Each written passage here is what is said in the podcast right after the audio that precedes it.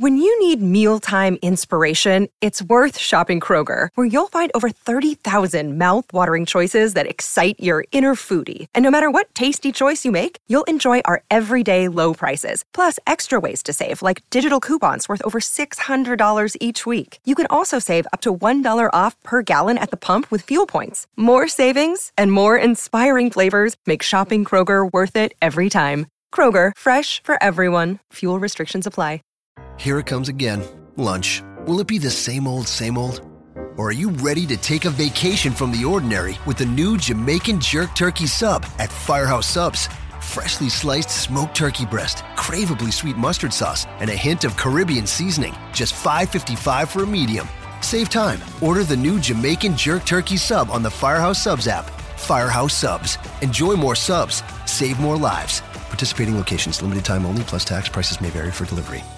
This podcast is a member of the Voices of Wrestling Podcasting Network. Visit voicesofwrestling.com to hear the rest of our great podcasts, as well as show reviews, columns, opinions, and updates across the world of wrestling.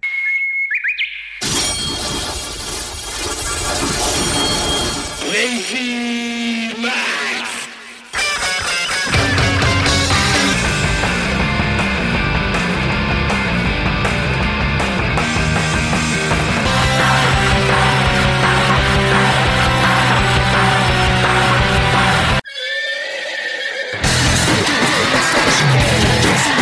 Max.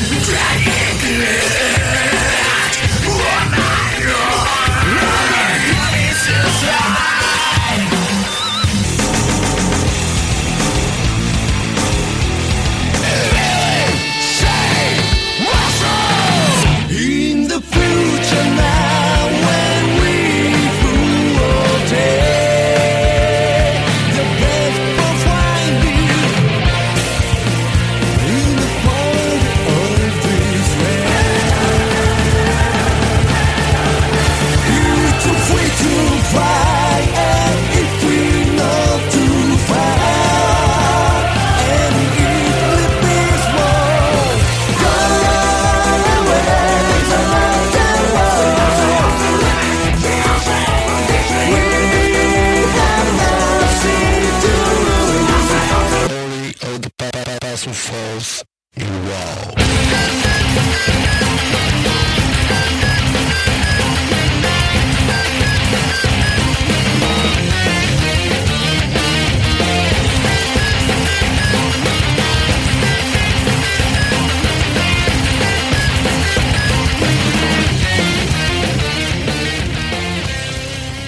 Welcome back, everybody, to Open the Voice Gate. Um, it is the day after Christmas, and wow, we're recording on the day after Christmas. We we must really love you people. Um, this is John here. We got the entire group. Apparently, none of us have anything better to do on the day after Christmas, like spend time with our families or anything. um, what's going on, everybody? How was your Christmas?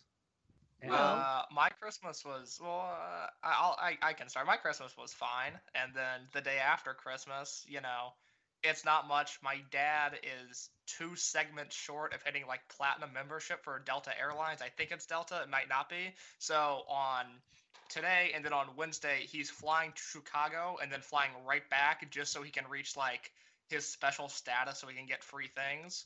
Um, and that's that's the most exciting thing going on in my life right now.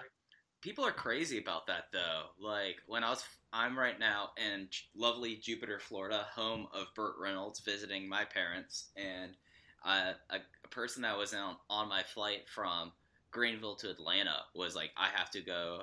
Or after Christmas, I'm flying a flight just because they wouldn't let me buy the miles to get this special system that lets me, I guess, that lets them, I guess, get like free upgrades or something. So like people go yeah, crazy. which is it, it's totally worth it though. I think it's worth the struggle because I when I travel with my dad, it you know it's a very nice process now, and I and I encourage him to go get as many points as possible. The, the airlines actually care about you then. exactly. Yeah, but no, mine mine's been nice. I mean, I ended up waking up in the middle of the night for Final Gate, which meant that I slept for 14 hours last mm-hmm. night because I decided to go through all Christmas things during the day, and I fell asleep on the couch at 5 p.m. and my brother was texting me to make sure I was alive. So, a, a usual Spears Christmas, if you will. How's your Christmas, Milo? Ugh. That good? oh my god, it's just there's uh, okay, so I spent it with my Spanish family and let's just say that it's very animated all the time forever. Um so yeah, no it, it was it was cool. I mean, I ate so much in the past 2 days that I was pretty sure I was going to explode like that, like that guy in the in that Monty Python movie. Um you guys have seen that movie, right? Nope. Uh, which Um, one is it? Life of uh, Brian that explodes in? Uh, I can't. I I have the French title right now, but I can't remember the English one because that's so freaking typical. Um, but I'm f- pretty sure that's. Uh, let me check. But yeah, no. So there was there was a lot of food. It was very, very animated. I got to see my dog, which was definitely the highlight. Um, because I never see good. her. What? That's always good. Even though Yes. yesterday, and I, and I like dogs and animals are good, but I think we hit a peak on the internet yesterday with dogs, and I think now we need to all scale it back a little bit. I'm not saying don't share your cute dog. I'm not saying you know dogs are bad. I'm saying I saw a lot of dogs yesterday, and maybe now we everyone in the world needs to go, hey, maybe my dog is my dog and not the world needs to see it. I'm grumpy about dogs. I apologize. It sounds like someone needs to get a dog. Yeah, that's have- what I I, have was a gonna dog. say. I have a dog, and my dog's great, even though he's actually been obnoxious lately. But he's a sweetheart. Um, I don't like my cat. I have a cat that I hate. Um, What? but my look, my cat is evil. I don't like her. She makes me upset sometimes. And like, it's like a like a human hatred, but towards an animal. So I know it's wrong, and it, it makes me sound insane. But I just, I really dislike my cat. So how You're- so how was yours, It's- John?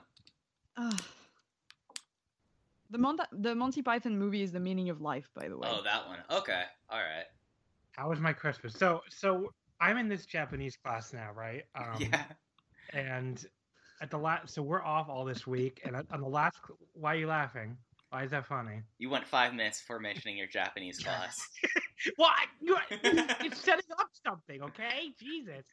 So everybody on so everybody on last Thursday is talking about what their plans are for the holiday break because we have off all this week, and our our teacher's like, "Oh, yeah, I'm going to New Orleans."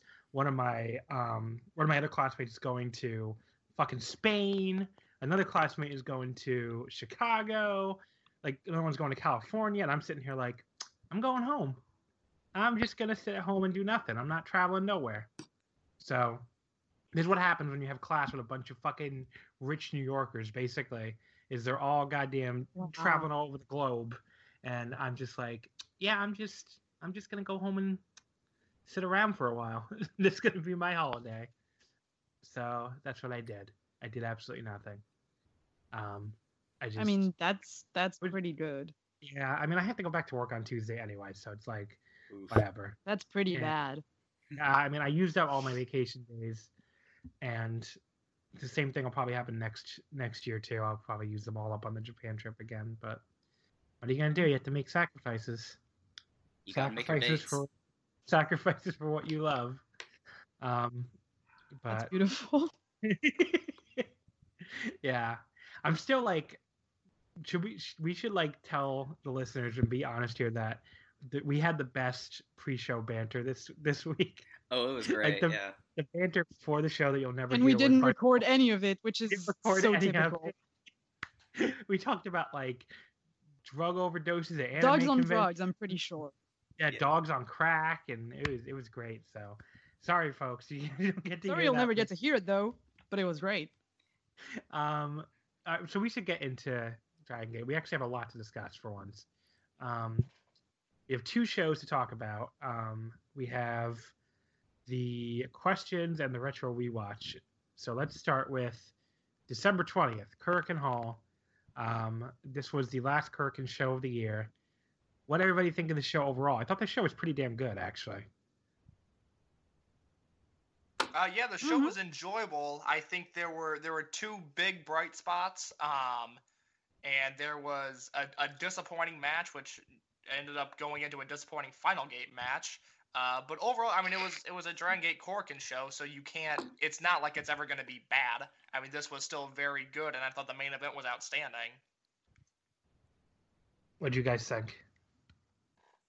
Uh, yeah, I ended up when I was watching it. I didn't watch it live, and I was able to watch unspoiled, which is something that rarely happens to me if I'm not watching something live. But in general, I thought it was a fun match. I thought it was a fun show. I thought that it was probably one of the better Doi Darts matches, actually, like entering like wrestling wise, not just shits and giggles wise. But it it felt like a pretty good go home, and I kind of there was one match that I have a lot to talk about that's not Doi Darts, but uh, but on the whole, I thought it was a in general it was a good end of the year cork, and then I think that both it and Final Gate are gonna make a real interesting January coming up. So, so I had to take issue with that. Who the fuck shits while they or giggles while they shit? What is that phrase? What? Who is like who's shitting and like, wow, this is so funny. I have to giggle about it. I have John, no, are you okay? I I, I have no idea. I think that's just a southern phrase that I, I've heard the phrase before, but like, who who giggles while they shit? J- John, I think you're you're- just. It's okay. It's it's gonna be okay. Okay. All right. I just want. I just need. I need answers. I'm sorry. Um, Korakuen Hall, the opening match: Masaaki Mochizuki, Hollywood Stalker Ichikawa, and Big R Shimizu defeating Hulk KZ and Shachihoko Boy. Shimizu pinning Sachi in about 11 minutes with the shot put slam.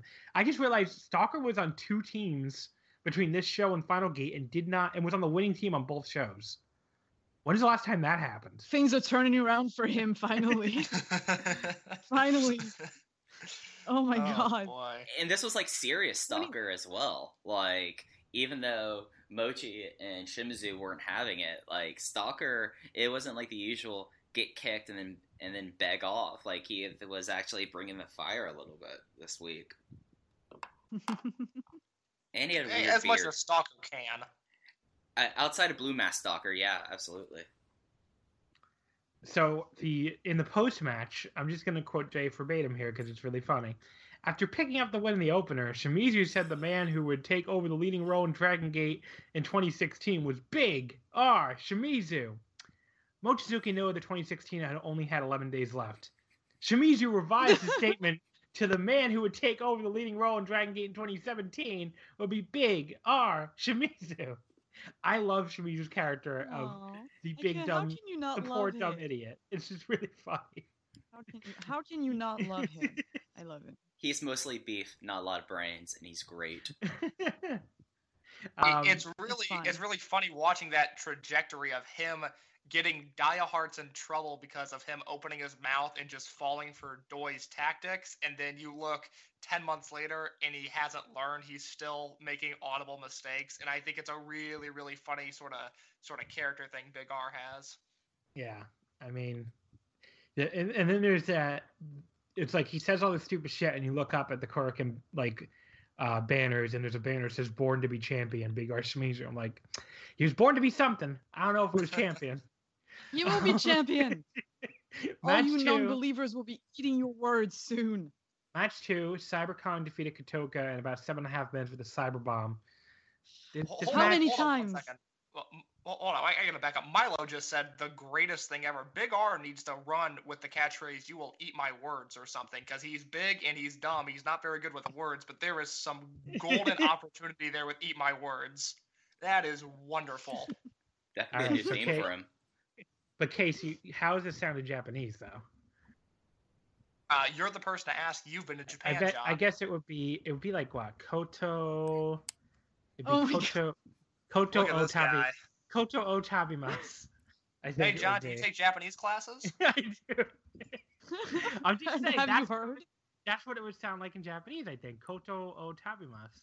So I don't know if I like. that. It's don't not know if like any of us would know. I'm pretty sure. Well, well, someone will listen to this and correct me because I'm that's probably wrong. But Okay. I'm just I'm just pulling that out of my ass because Koto is word, and then Otabimas would be to eat. I assume it'd be like Koto Otabimas. But anyway, um, so Cyber Kong beat Kotoka in about seven and a half minutes Okay. with the Okay. Cyber. Oh wait, no, it's Koto Kotoba. Oh my god. Kotoba Otabimas.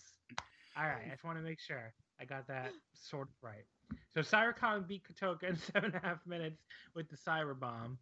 Um, I just I I this wasn't very good. Have we done something wrong recently, like collectively as a fan base, to have to sit through so many Cyber Kong singles matches? it's I'm being punished it's one for, of those. for my uh, constant bringing up Japanese, probably, and everybody else is punished too. I'm sure Genki Horiguchi's backstage with a pencil. They're doing some booking. And he's like, "Oh, match number two on Cork, and What do I need? What do I need? Cyber Kong singles match." He just he's he knows how much the American audience hates it. I, I Uh. hate it. I hate it less than most of you. It's I not think, just the American audience, if you listen to That what's is going that is on. very fair. Yes. Um, but yeah, this match was at least it was fa- it was over pretty quick. I don't know. Um, yeah, and I I love this new like kind of new Kotoka hmm who kind of you know is still doing his like I don't I I wish he would explain why he keeps doing the blade thing and still wearing the makeup even though he's technically a like not technically he is a babyface now, but I I think it just works.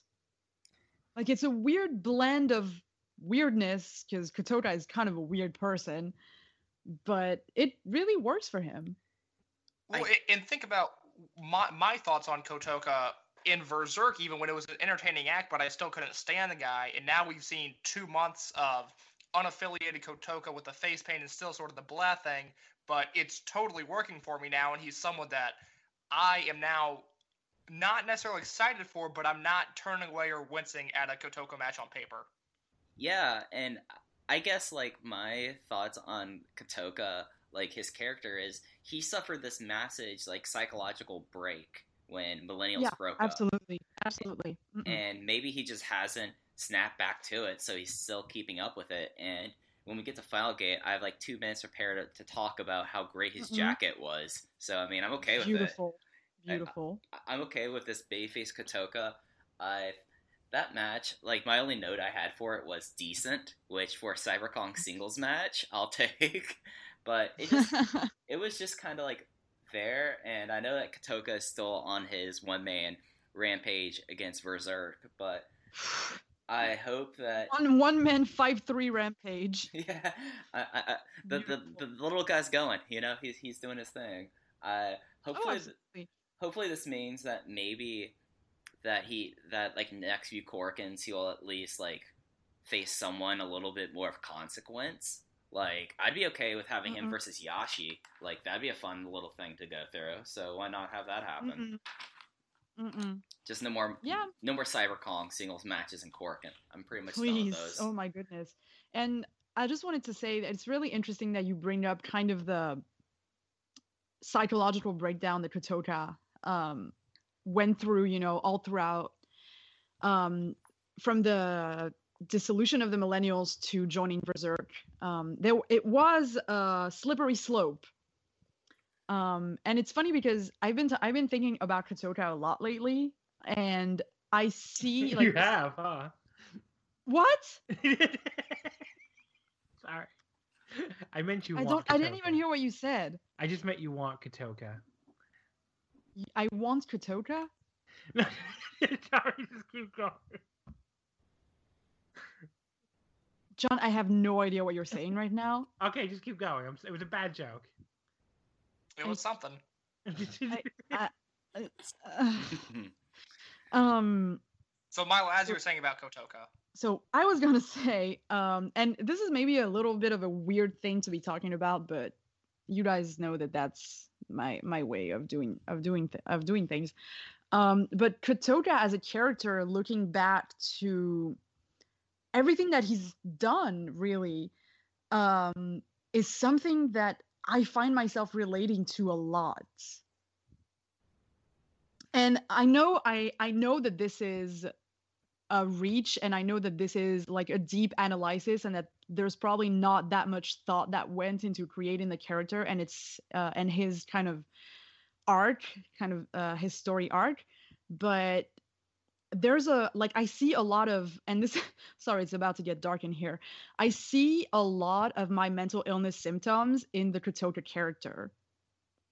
Um and it's interesting to see that he turned back you know he turned he turned face again but he's still keeping up with these the you know the face paint and the blay act and the kind of wild child attitude because that's not really ever something that's going to disappear. I think he's probably going to keep doing it um, for a long time but i feel like he's starting a new cycle.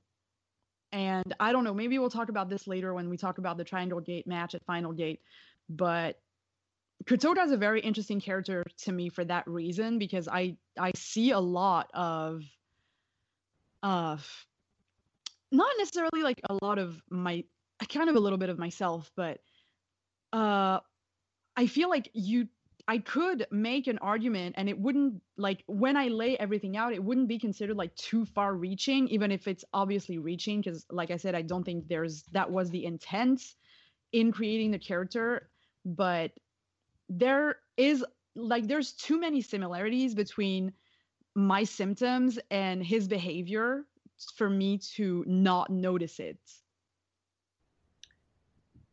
Yeah, there seems to be a lot there with his character in that well, and and like the the uh, men, I don't want to say mental illness, but just like it kind of in a way seems like part of his character is coping. You know, that he has like a that maybe the paint and that Yeah. is a coping mechanism. And mm-mm, and there's also a thing that I noticed about Kotoka is that his entire like almost all of the affiliations that he's had um, were about desperately wanting to fit in.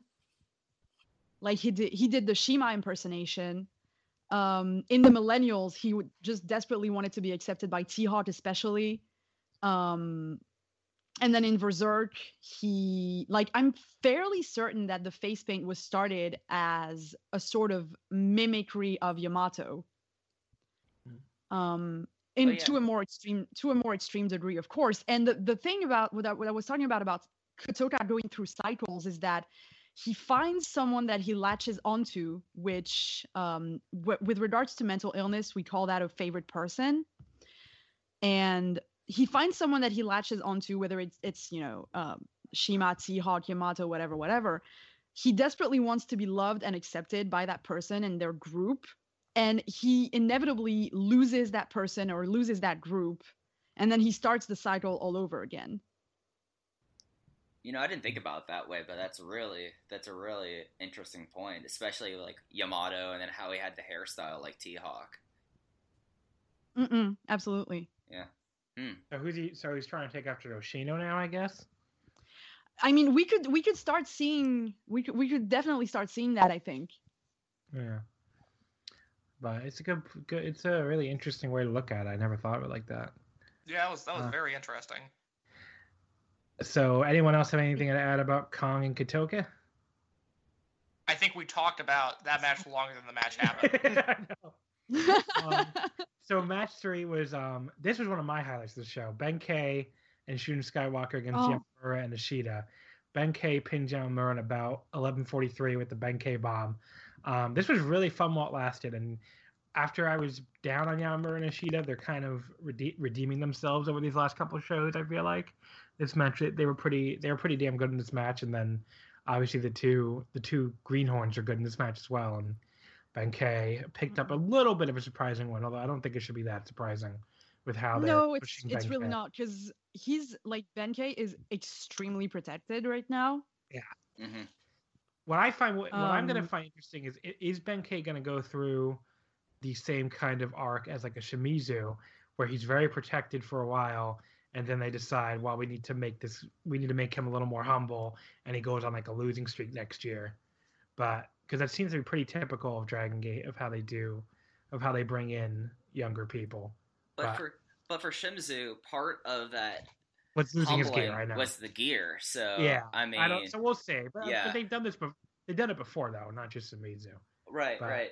I think I might be a little bit more negative about that match, mainly because it was really noticeable to me how the crowd like responds to the class of 2016 kids and Kaito and Hyo, and it was to me Yeah, at I least. think Mm. I feel like the crowd almost died, like in the beginning portions when it was just all Yamamura and Ishida that were taking over the match, and then as soon as the the younger younger youngins, we have to figure out a good way to denote these young guys, the non over generation kids. Then they really kind of woke up, and it, of course it was different Mm. at Final Gate, but I, I still think that the like the responses for the over generation kids when they're not teaming with a more established person is pretty stark. Well, the problem is that they don't have any character. I mean, that's really what the Yeah. issue is. Is, is like who, who the fuck are Yamamura and Ishida after Mm-mm. a year and a half? I don't feel like I know anything about them except that Ishida likes to kick and Yamamura is Yamamura. Like, there's really nothing to these. and two people. Yamamura really likes shorts. Sure. A lot Like, of different what the- shorts. Meanwhile, So many meanwhile, with, with the other team, I feel like okay, Ben K is a big, strong dude. Shun Skywalker has a wacky fucking mask and He's a body space suit. invader. Yeah. Uh, Hyo Watanabe, Hyo Watanabe is like a, a fucking leopard kid who wants to be Brave Gate champion. Like, I feel like I know more about these people in like two months than I know about Yamamura and Ishida in over a year. And that's Yeah, not I just Yamamura and Ishida's completely- faults either. That's how they're booked. They're booked really Mm-mm. weirdly. So I don't. They, they need to get a Yeah, character. complete- Yeah, I completely agree with you. I you know I really liked them, but I totally agree the fact about the, that we we don't like they feel very generic. Exa- generic's a great word. Like Yeah. they're they're not they don't get a lot of promo time. They don't really get to do much in terms of the story progression. They're not involved in anything of note un- unless the final gate match was the start of something maybe. But Well, the final I match was like- something, all right. I feel like they would benefit from leaving over generation. Oh, I agree completely with that. Yeah, I mean, I in general, Jay when Jay was on a couple episodes ago, he floated the idea of like over generation as like a where the young guys leave and you get new young guys. I actually would just break them up at this point. Like, I don't really the over generation. The more I think about it, I might have to change my vote for worst unit because, like, I just don't like anything going on there. It's just like uh, just it doesn't it it feels just like whatever. It feels like it's holding A- Ada back. It feels like it's keeping Yamamura and Ishida in a certain role, and then the fucking old guys haven't been doing much of anything good. So it's like uh, I don't know. Mm. I'm just I'm really down on over generation right now. But, Yeah. I'm really starting to and, believe. Pun- and Punch Tominaga is Punch Tominaga. I- Yeah. I totally forgot he's even in this unit. Like- I mean, at least he has good music. Mhm. yes. And he's getting his hair back, so soon he'll be 100% Punch Tominaga. Yes. It's just like, like going off that we, I didn't even know that like before the match when they were doing the streamers, Kaito got more streamers than anyone else on the card, and I was like, okay, why did that happen? They could have. It have was his birthday, right? it, the day before was his birthday. I had that was the Mm. first bit of character news I've ever heard about Kaito Ishida. That was it, Yeah. Wow. and it's bad. I and I'm and it's it's so different and stark seeing how the class of 2015, the over generation kids are presented in comparison to the three gimmicked uh, 2016ers, and I I, I mean, I feel I feel like I know more about the two new kids don't even have a fucking gimmick yet right than I do about these two. it's like Jesus. yeah. they just done a terrible job with them. I, I mean, I, don't- I I don't bury Dragon Gate for much on this podcast, but they've really done a shitty job with these with Yammer and Ishida. Ever since, Mm-mm. like they had a cool debut. And, and like Yamamura was going to be like Shima's like new boy, like he, uh, like like I- he gave him the gear and let him join Osaka Zenroku when he was injured, you know, Yeah. and nothing since, nothing since. I just got dropped from the call and came back really quickly. That was weird. anyway, um, So that was match But- three. Oh, sorry. Go ahead. di- Go ahead, Milo. No, I was I was gonna say, well, first of all, Shun needs new gear. Uh, but we've said this every we we've said this every episode since they introduced the gimmick. But my God, that gear gets worse and worse the more I look at it. Um, I, I said that he needs something kind of like Aerostar. Drop the sleeves, drop the Mhm. gloves, get like gauntlets, and get a better fucking mask.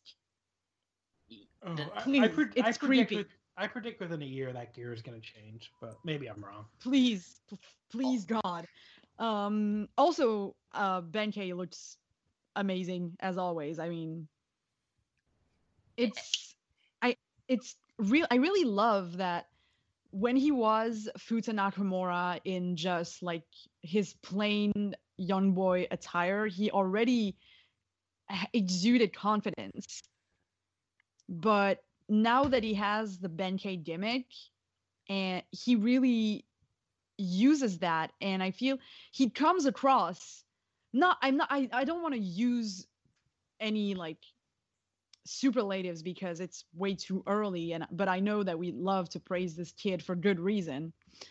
Um but he exudes the confidence and the presence and the strength that you would expect from someone named after a legendary warrior. Hmm and he does it so freaking well. Like he has that air of arrogance of i'm going to crush you and and and destroy you and eat your bones probably. I don't know.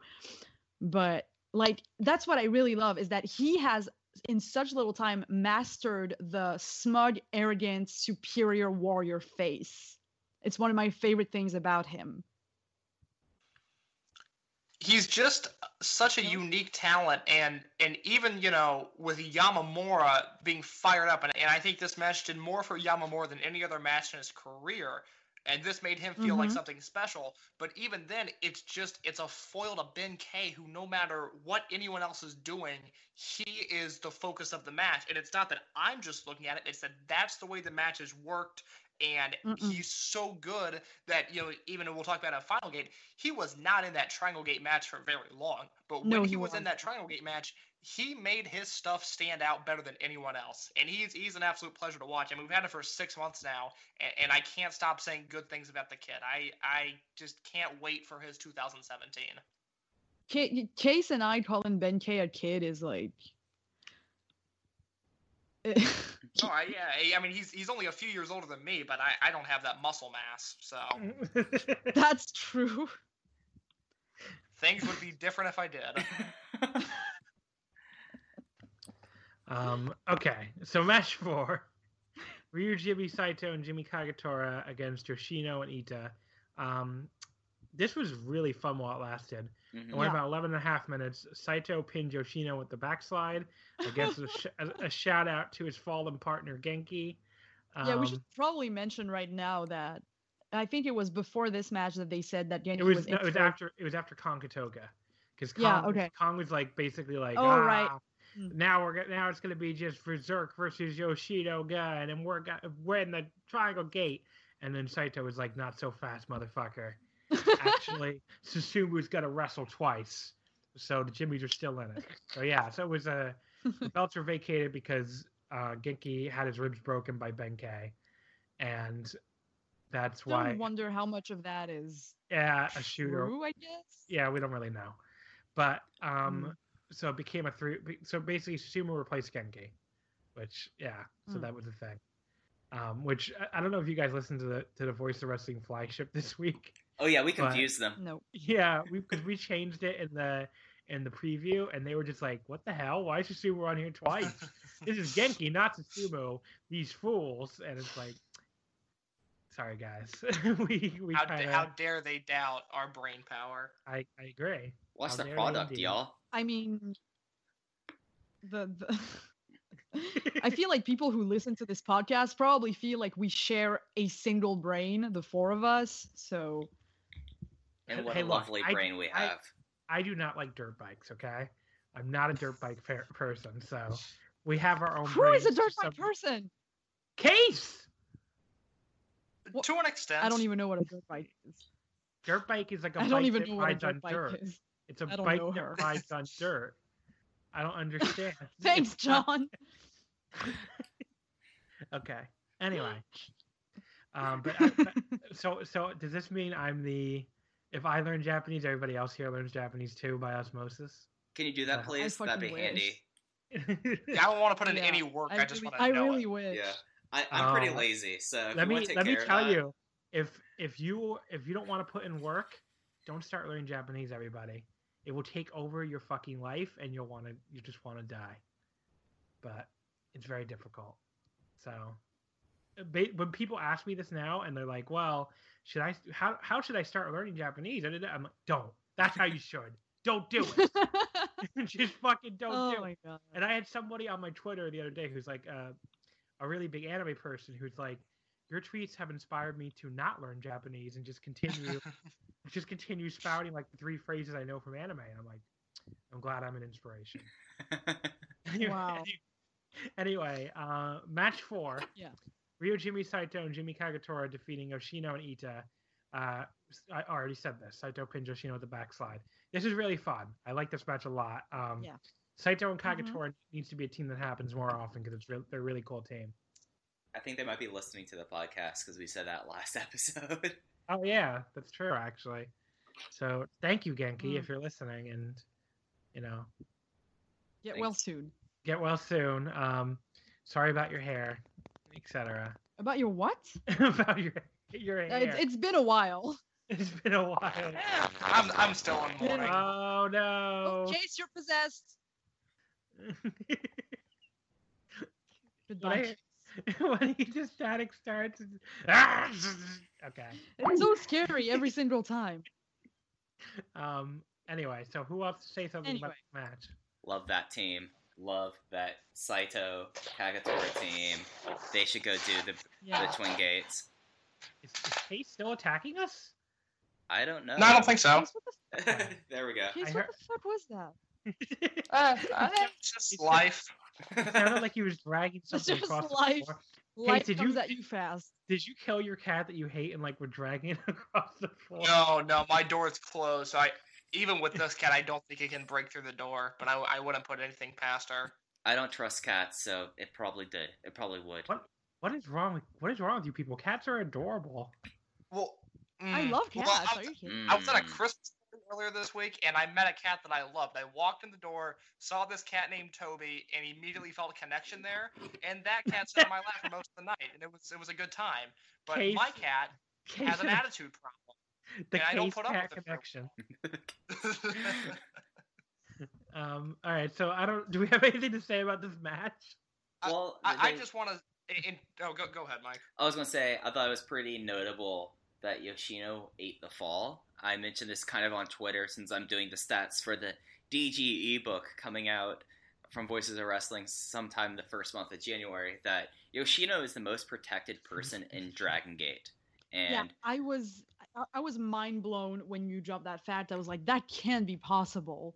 No, And- that- al- But- that's always been like that though. but not Even to the going extent. back to the going back to the Yoshino days, he never fuck. He used to like drop two falls a year. Well, this was one of his two. Yeah. I know. The other one was against Genki during uh, King of Gate, which you know that kind of works in a cosmic connection with the backslide. But yeah, that's all I got. It was fun. I like that team a lot. I desperately want in King of Gate 2017 for a Yoshino Eita singles match. Uh, that just that match reminded me of this. Of oh man, these two they've been around each other, but not too much. They've only had one singles match, and that was an untelevised King of Gate show two years ago. Uh, so even though they were teaming here, I'd like to see them have a one-on-one. And I like Ka- uh, Kagetora's attitude in this one because he was a little grumpy, and we don't normally get a lot of that from Kagetora. Uh, but it's something I would welcome because I, I liked his little change in attitude here. Would you who who would be down for a Kagetora heel turn? I'd be down for it. He hasn't he he's never really done it in Dragon Gate because he he had two ridiculously short runs in Real Hazard. Um, like both lasted less like a month. I won't no, one was like a month and a half. One was less than a month, if I remember correctly. And it's like he it never really. Other than that, he's never really been a heel at Dragon Gate, and he used to do heel stuff pre Dragon Gate with like Stoned and uh, all that. Yeah, Kowloon. That's another. That's the other one.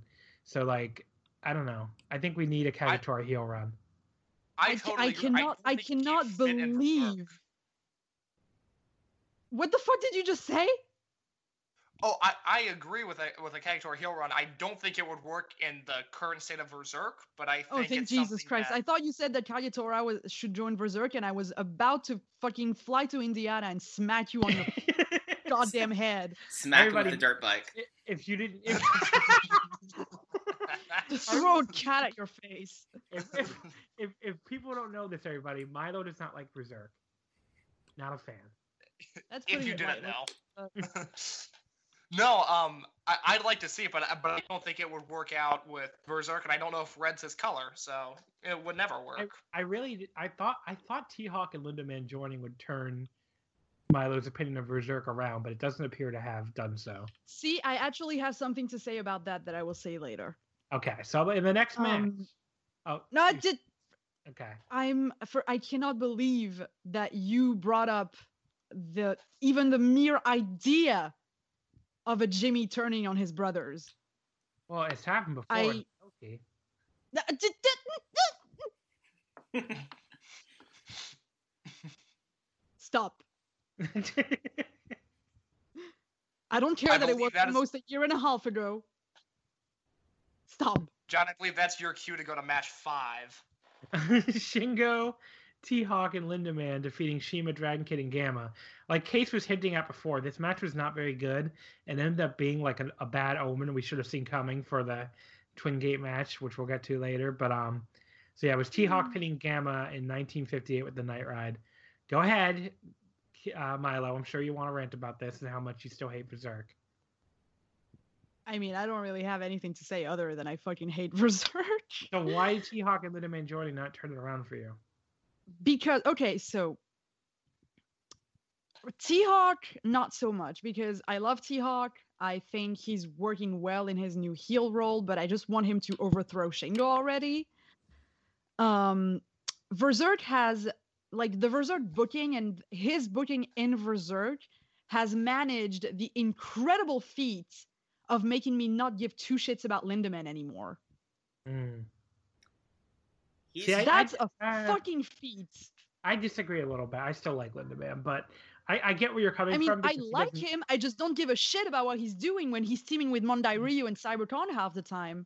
Yeah, no, I see. I see what you're saying, but like, I don't know. I still, I still enjoy. I enjoy the new heel, this young heel lad, Lindaman. But um, with the rope. yeah, I'm, I'm, I'm not down. I'm not as down on Berserk in general as you are. So, I, I still, I think they probably need like one more person because like, they're they're in the, they're in this weird like zone where it's like you have three people that you can take really seriously. There's Shingo, T Hawk, and Lindaman, and then you also have Mondai Ryu. You have Hmm. Cyber Kong, who God God bless him, he's Cyber Kong, and you have Yashi, who's like not around all the time. So I think they need like one more solid, like number four person to really like make the unit feel like a a strong unit again. Right now they kind of feel they But feel who- almost they feel almost as unbalanced as like original Mad Blankey felt in like 2012, where you had like Tozawa and Hmm. Hulk who were these serious heels, and then you have Mondai Ryu and Cyber Kong and uh, KZ who was who jobbed all the time, and like fake fake Naoki ended up being the third best member of the group, which was wacky. but um, yeah, it was just really weird. And then you had Yeah, I like I like You- Naoki. I liked Fake Naoki too, but like it was just weird that a, a cosplayer basically was like the number three member of the unit. But It's just like I definitely think there's some some truth to that. Of Linda's in a spot where he's not going to look stronger than T Hawk or Shingo. So when he's in those trios, he's either going to look like the weakest member or he's going to take the fall. But then if you put him with that other half of the unit of Kong and Ryu, he can he can only look so strong with those two goofballs behind him. And I, I think that's just in an, in an odd spot. And and Yashi's doing his own thing. I don't know where he's at. Uh, probably Wrestle One, which means I'm not seeing any Yashi in my life. uh, Hey, which I'm Wrestle not One- connected Wrestle Wow. One Oh has my been God. good lately. Stop hating on Wrestle One, 2K. oh my fucking god! I, wow. That was passionate. Thank you. Love it. Two straight Korakuens. Wrestle one was good. Okay, for them that's like a world record. I, So- that's the, the bi- the best streak they've ever had. Oh, Yeah, so let's That's let's lay beautiful. off the Wrestle One hate. Fair enough. No, Sorry. I guess my thing with Lindaman, and to me, there was one moment that they could have instantly made him a player and a true number three, and they weren't going to do that, which was if he beat Eita and took the Brave Gate. mm-mm. And when that didn't happen, you you automatically like I know I talk about tiers and like rankings a lot, but when you do that, you're slotting him below that, and the people who are Eita level or above now, there's no reasonable explanation for Lindaman to, to go over or to stack up against now because you've already Mm. said that he is worse than Eita at this point in time. So when he is with the uh, when he is with the, the group of uh, goofs uh, teaming in uh, in, in Final Gate, that's what happened. Like I when I said like writing the preview for VOW, I said, okay, this would be a great time that for Linda his first title, but oh look at who he's teaming with. You have the problem Yep. dragon of the Kamada family, and that never bodes well for other people on the team. So you just can't take him seriously. And Yeah, if they if they had swapped out um Mondai Ryu for T Hawk, that would have been like a perfect team to me. mhm. T Hawk, Lindaman, and Kong should be like a Triangle Gate team, but I don't know. poor Mondai Ryu being the problem dragon Oh, of the Kamada family is a tough role. Um, But yeah, that match was weird. It it was weird in Korakuen, and and it got weirder at Final Gate. And my the one note that I really had here is that Shima is a weird old man, and you know I don't remember exactly what that was in reference to because of when I was watching this. But yeah, I felt like I needed to say it. Shima is a weird old man. This match wasn't very good, everybody. Yeah, It was pro- it, it was the weakest like semi main for a Korakuen I could remember in a while, and it was just not good. right. But the match after that, oh, we have to get into the the Christmas the- edition of so Joy the main Okay. event. Oh, sorry, Milo wants to say something about the six man. No, I, I want to say something about the main event, so go ahead. Oh, okay. So the main event, Doi Darts, Christmas special, 12 man tag team match. Naruki Doi, Brother Yashi, Jimmy Susumu, Jimmy Kness, Yos- Yosuke Santa Maria, Yoki Yuki Yoka, Yuki Yoshioka. Why am I, I? I can I can probably read it better than Hiragana at this point. In 3306, Susumu pins Yamato with the Jumbo no Kachi. Yamato's team was Yamato, Hyo Watanabe. Okay, again, Jay wrote Monday Ryu. Monday Ryu. I'm just gonna go with it. Monday Ryu, Don I mean, Fuji. Punch Tominaga, Jimmy Kanda. This was fucking awesome. Best Doi ser- Darts Okay. match ever. Would you This say? ma- Can I say something? Oh, okay, Sure. go Can I say something? Can I say something? Do you remember last month when this match was made and everyone was like, boo hoo, this is gonna suck. This is one of the weakest Doi Darts matches they've ever had. Fuck all of you. I was right for once. You're I right. was You were- defending this match. I was saying, how can you say that a match with Kinesuka, with Yosuke, with Yashi, who thrives in these matches, with Doi and Yamato and Honda, yeah, is going to be bad? aw- How can you say this? Honda is How can you awesome spit on we- my son and my Michael's son? I guess we had a child together somehow by astral connection. Hyo Watanabe. Can can we can we like give Kanda some love because Mr. put Doi Kanda- Darts. I put Kanda in my favorite wrestlers of all time list in, in this Twitter thing, and someone replied like, "I didn't know anyone liked him." Like, look, Jimmy Kanda is awesome, and he is awesome in these fucking Dory Darts matches. He gets somehow he gets his fucking name picked every single time by these children, and every time he's in this these matches, he's always great. So let's have some love. That's because Kanda is awesome, John. He's Mr. right. Doi We know the Darts. truth. We know the truth. Jimmy Anyway, so this Well- match the was truth. But anyway, everyone was shitting on this match. I was the only one who defended it. I'm I'm right about stuff about like three times a year. So suck it. Oh my god. um, yeah, so this match was awesome. Um, I actually don't even. I'm trying to think of highlights. There were just so Uh, many. The 11 on 1 chop battle. Yes, that was a highlight. we, the s- we we oh, got that was like a the- wa- that was like an everything coming together thing too because that Yes. the Don Fuji chop battle was in our was in our retro match also. So it's like wow, that's 13 years like 13 years apart. Um. was Oh, one of there was moments- also like One of those moments too where the Don Fuji chop thing happened, and I was just like, wow, I've been watching him do this spot for 14 years. And isn't it still amazing? but it's more like, it's also like wow, I'm old. Anyway, There was also a moment where Kanda's teammates were stacking up people for him to John Woo into kind of a domino Yeah. effect. yes, that was amazing. That was amazing.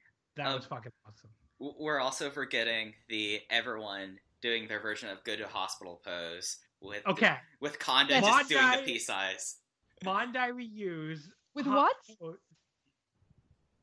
Mike, I, I didn't hear what you said. Oh, sorry. oh, it, I, I just call it the go to hospital too pose. I know that's his like his almighty sexy pose, but he always does it yes, after that. and then you said I was gonna say, something, something. oh, oh. Mr. Doi Darts. But uh, yeah, no, I love.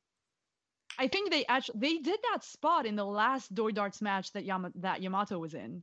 mhm, Yeah. Actually, Mr. Nakagawa got in on the on it at the Yeah. time. right. Mondai Mondai Ryu's pose during this match was like that was worth him being in this match. The Mondai Ryu sexy pose. I was like, oh my god. Oh my goodness. and then Dory and Dory being last and Dory being like, I'm not gonna fucking do it. That was so awesome. Nashi, when Dory when Nashi. Dory gets so angry and Dory refuses to do something, it is always fucking awesome.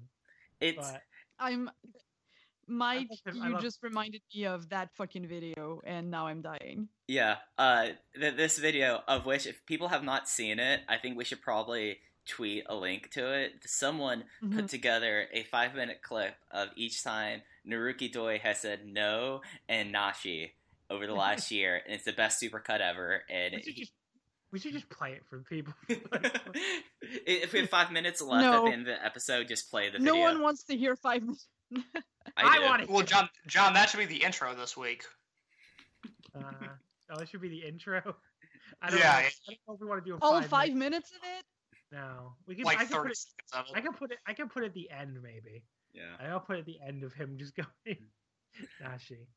but Um. I, I I do have to say that I'm proud of our small leopard son, the big cat Hyo Watanabe. He he It grows he, up so fast. he grows up so fast, and he easily uh, was able to get into the flow of that match. As I'm doing my probably for his whole entire career, I will be doing updates on the big cat each episode, and I was very proud of him, and I was sad that he was not on Final Gate. So that's my Hyo Watanabe update for this episode. Yeah. Um, I think this this remark kind of brings me back to you were the one who made the compa- the comparison of him and uh, Yonshima, right? Yes, I did. Yeah, you were the one. I feel like Hyo could have almost like he worked today. I feel like he would have worked 13 years ago. Like Ye- if he had been born in time to wrestle in Toryumon early Dragon Gate, I feel like he would have fit like a glove. Mm-hmm. He Yeah, has that weird. I don't know, just uh yeah, like and especially in comparison to like Shun, I don't know how Skywalker would have translated, especially with more of the strict like lucha influence. And Benkei, they didn't really have a muscle guy until Kondo came around. So Yeah. yeah, Mm. Yeah. Well, Mm-mm. Suwa was kind of a muscle guy. kind m- more muscle that he would just shrug off everything and no sell. Yeah, Suwa spent all of his matches basically. If you've if you've never seen a Suwa match, everybody, imagine like a kind of tall dude not selling for like 15 minutes, and that's basically the Suwa experience. Just him oh. him no selling everything, and then hitting the triple F and winning. That's basically every, every Suwa match. we're- Um, but anyway, Aw. so so the the finish ended up being Susumu pinning Yamato, which was very random, and I guess it's setting up another Susumu Dreamgate challenge. It feels like Susumu gets every early year Dreamgate challenge now, right? He's had it for It's two fine. years in a row. It'll It- be three really years in a row. Yeah, I mean, I'm Yeah. totally down with it. I have I'm no down- problem with with it it too. whatsoever. and also, yeah. I'm down with his sweet Kness mask he was wearing both Yeah. Yes. both shows. That was Very, very. So you know, it's the married life, man. yeah, the match was amazing. Any other quotes on the match? We're getting the post match stuff.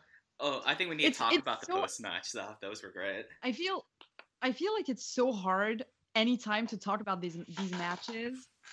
Because who the fuck is sitting in an old fucking chair and making creaky noises? Casey, That's my chair. I, that- I I I hate my chair for this show. I apologize. I will Okay. mute myself when I reposition from now on.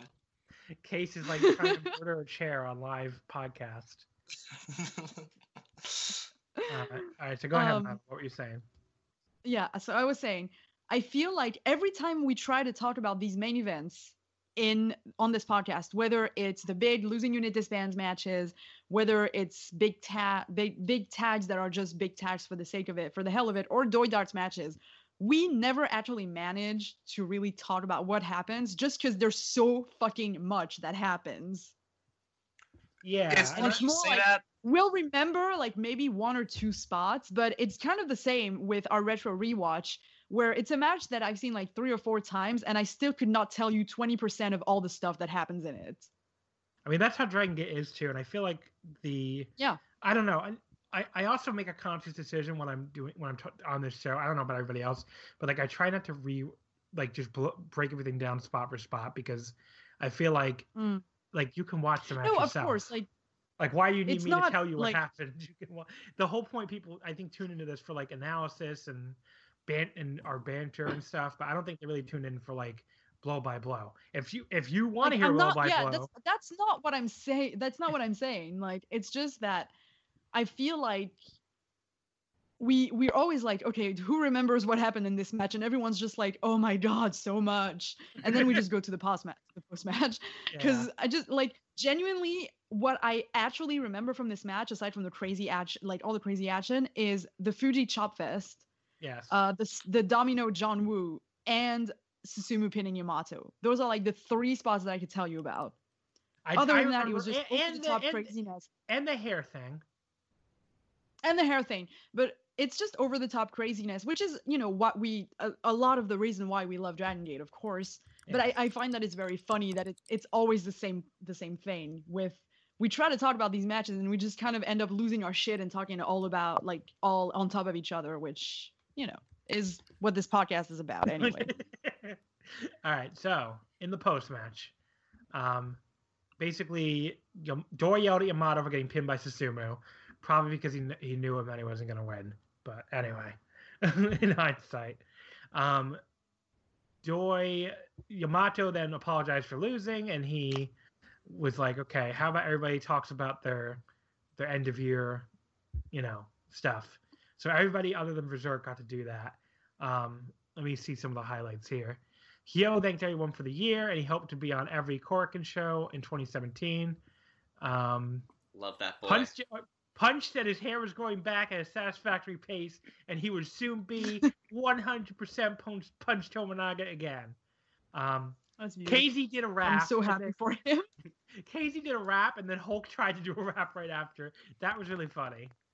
Um, That that was like the most mom thing I've ever seen. I know Milo likes to call Baby Hulk mom, and it was just like that is That's because he's that's my, my mom. Mother. that's like my mom hearing Jay Z on the radio and going like, "Oh yeah, hip hop, woohoo!" Exactly. exactly. Um, a lot of this was just like, please support me. I'm going to have a great year. I'm trying to find. Oh, Yoshino talked about his 2016 hairstyle troubles. He hoped to have a good haircut in 2017. I was like, wow, I feel. I think this. his hair looks nice. so do I. I really like the current state of uh, Yoshino's hair. I try I just- emulate. it a I just bit. loved that that was what Yoshino wanted to talk about. with If I had enough hair, I would have Yoshino hair, hair. he's got- hmm? I was gonna say, I, I agree. i- i- if I was able to grow hair like that, I would have Yoshino hair. He shouldn't get down on himself.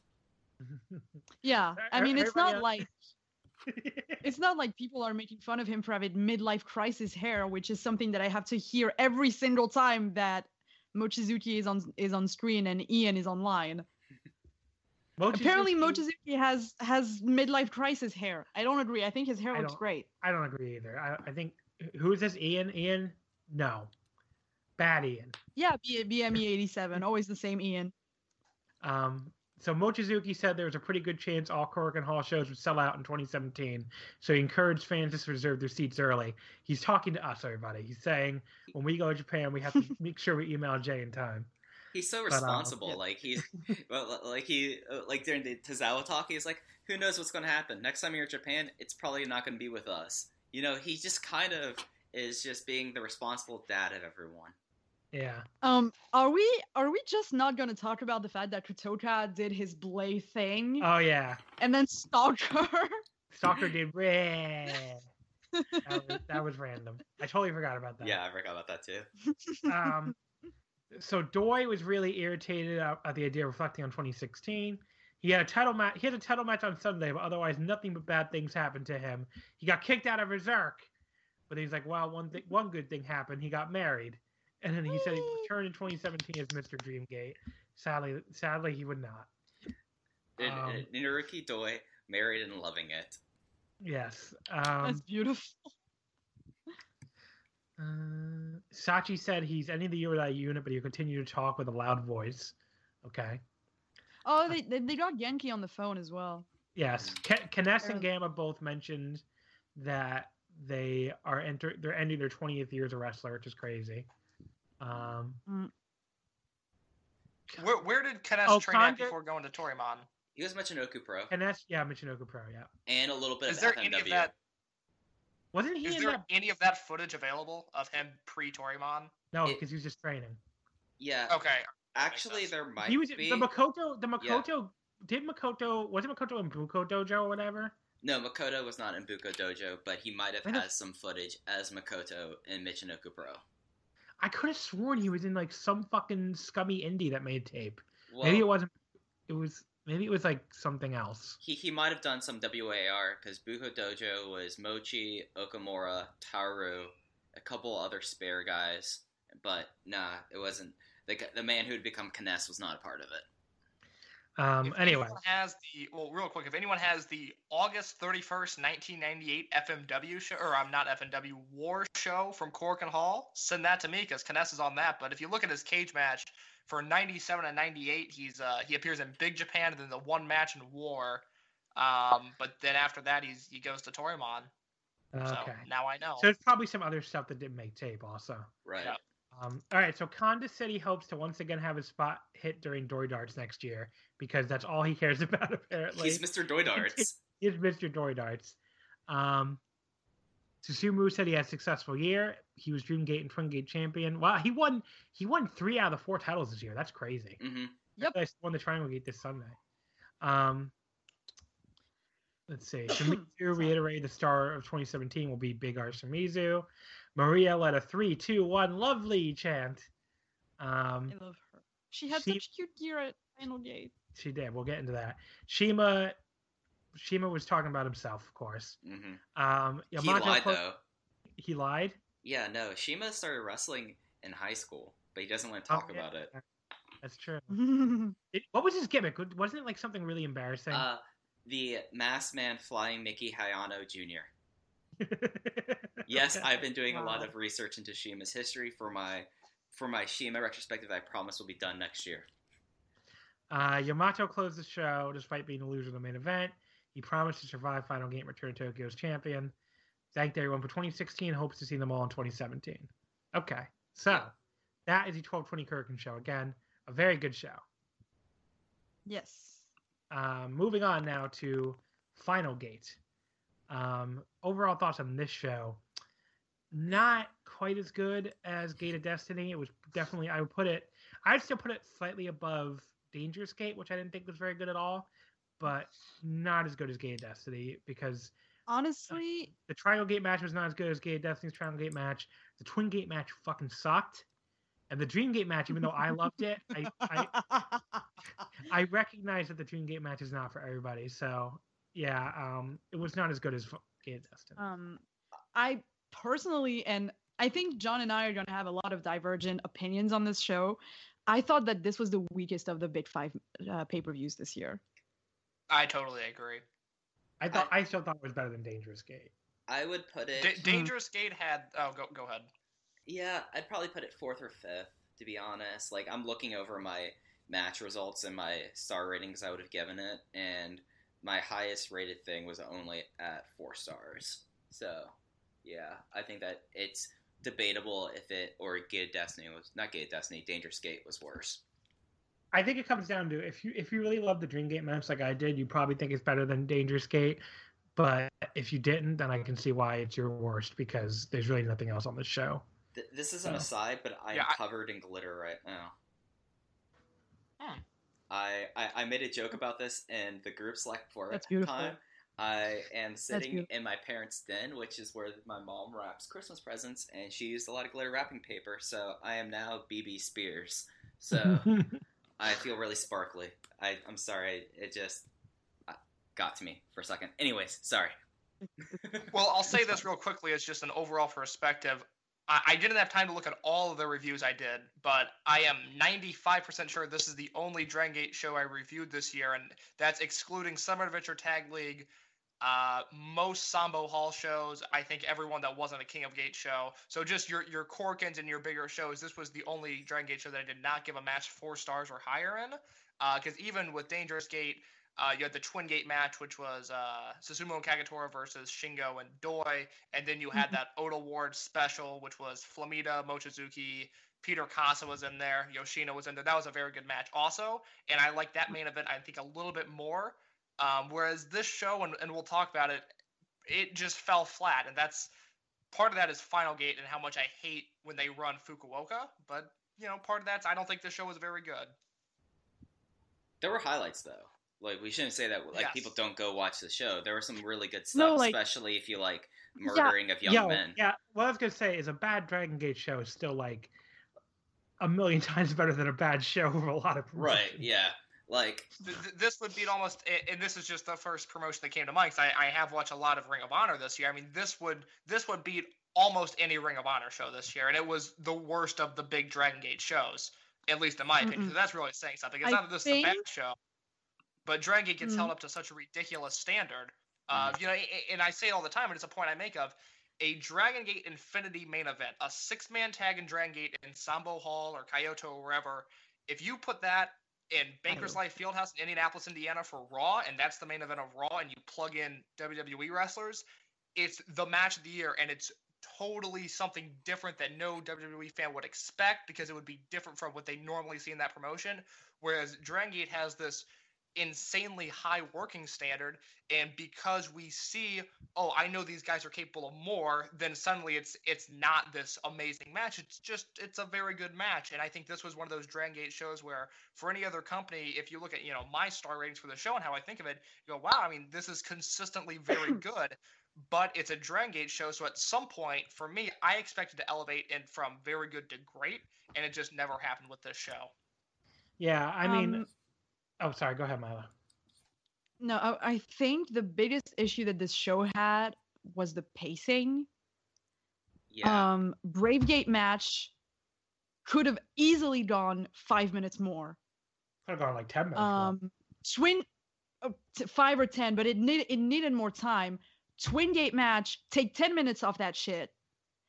And Dream Gate match, sorry, John, take ten minutes off of that shit also. I disagree with that one. I I know you do. Well, We'll get into that here, later. But let, let, us start with the Dream Gate match and work our way down the card. Let's Yeah. start with Yamato versus Doi. Okay, so Really? I'm gonna. Dif- Yeah, yeah, I, I- we have energy there. That's what we're focused on. Let's let's do that. and Let's have John talk, and then we'll we'll move our way let's down the fucking card. So- go, my guys. So look, so look, okay.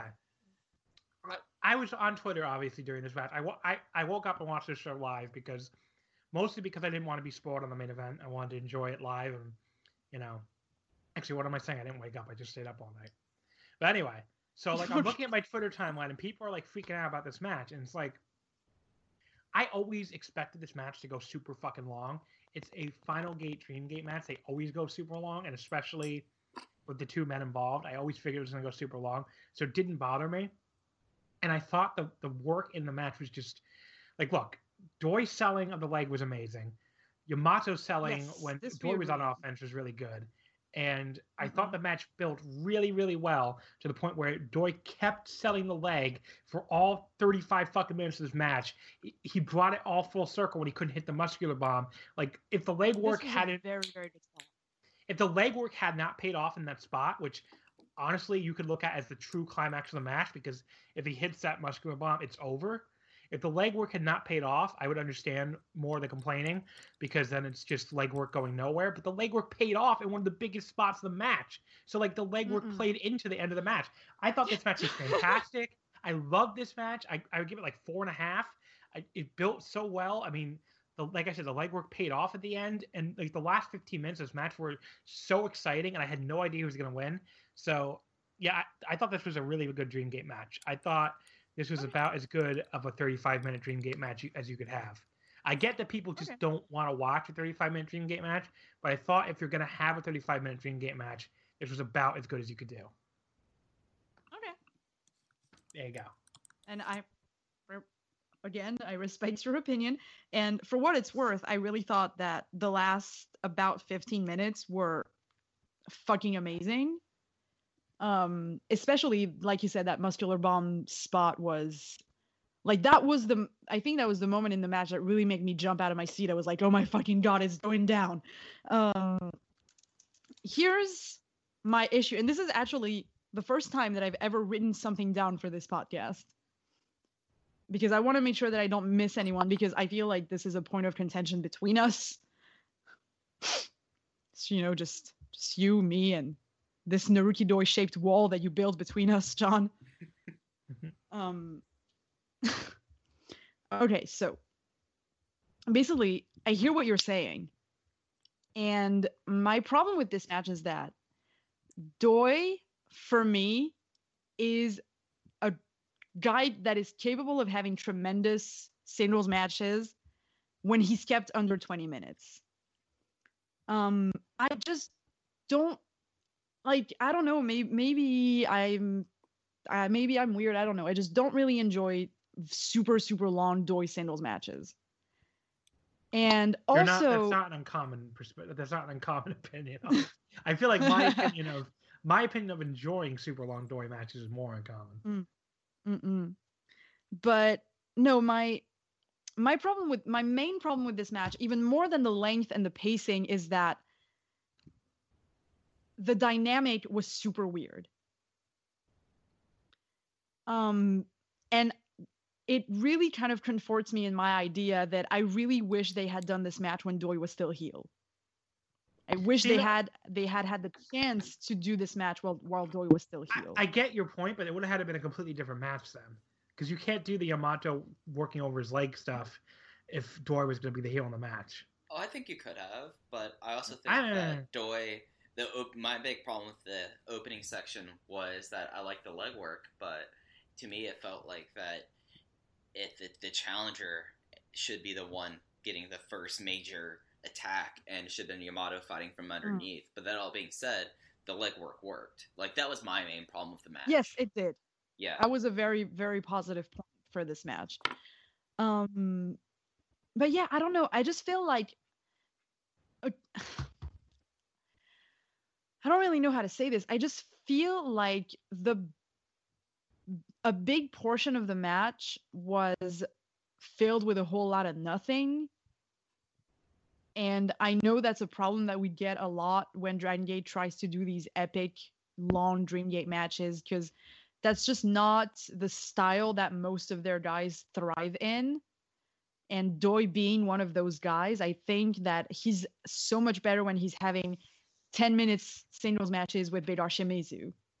Like that No, match l from King of Games a mark on me. I under I Um, understand your argument here, but I think I think it's fair to like look. They don't do these matches all the time, right? They do these matches. No, that's I know. they do these matches a few times a year, basically. So I think it's fine as a change of pace to say, okay, we have a big Dream Gate match. It's going to go really long. They're going to have they're going to wrestle a slower pace, and we're going to make it feel epic. I think it's okay to do that a few times a year.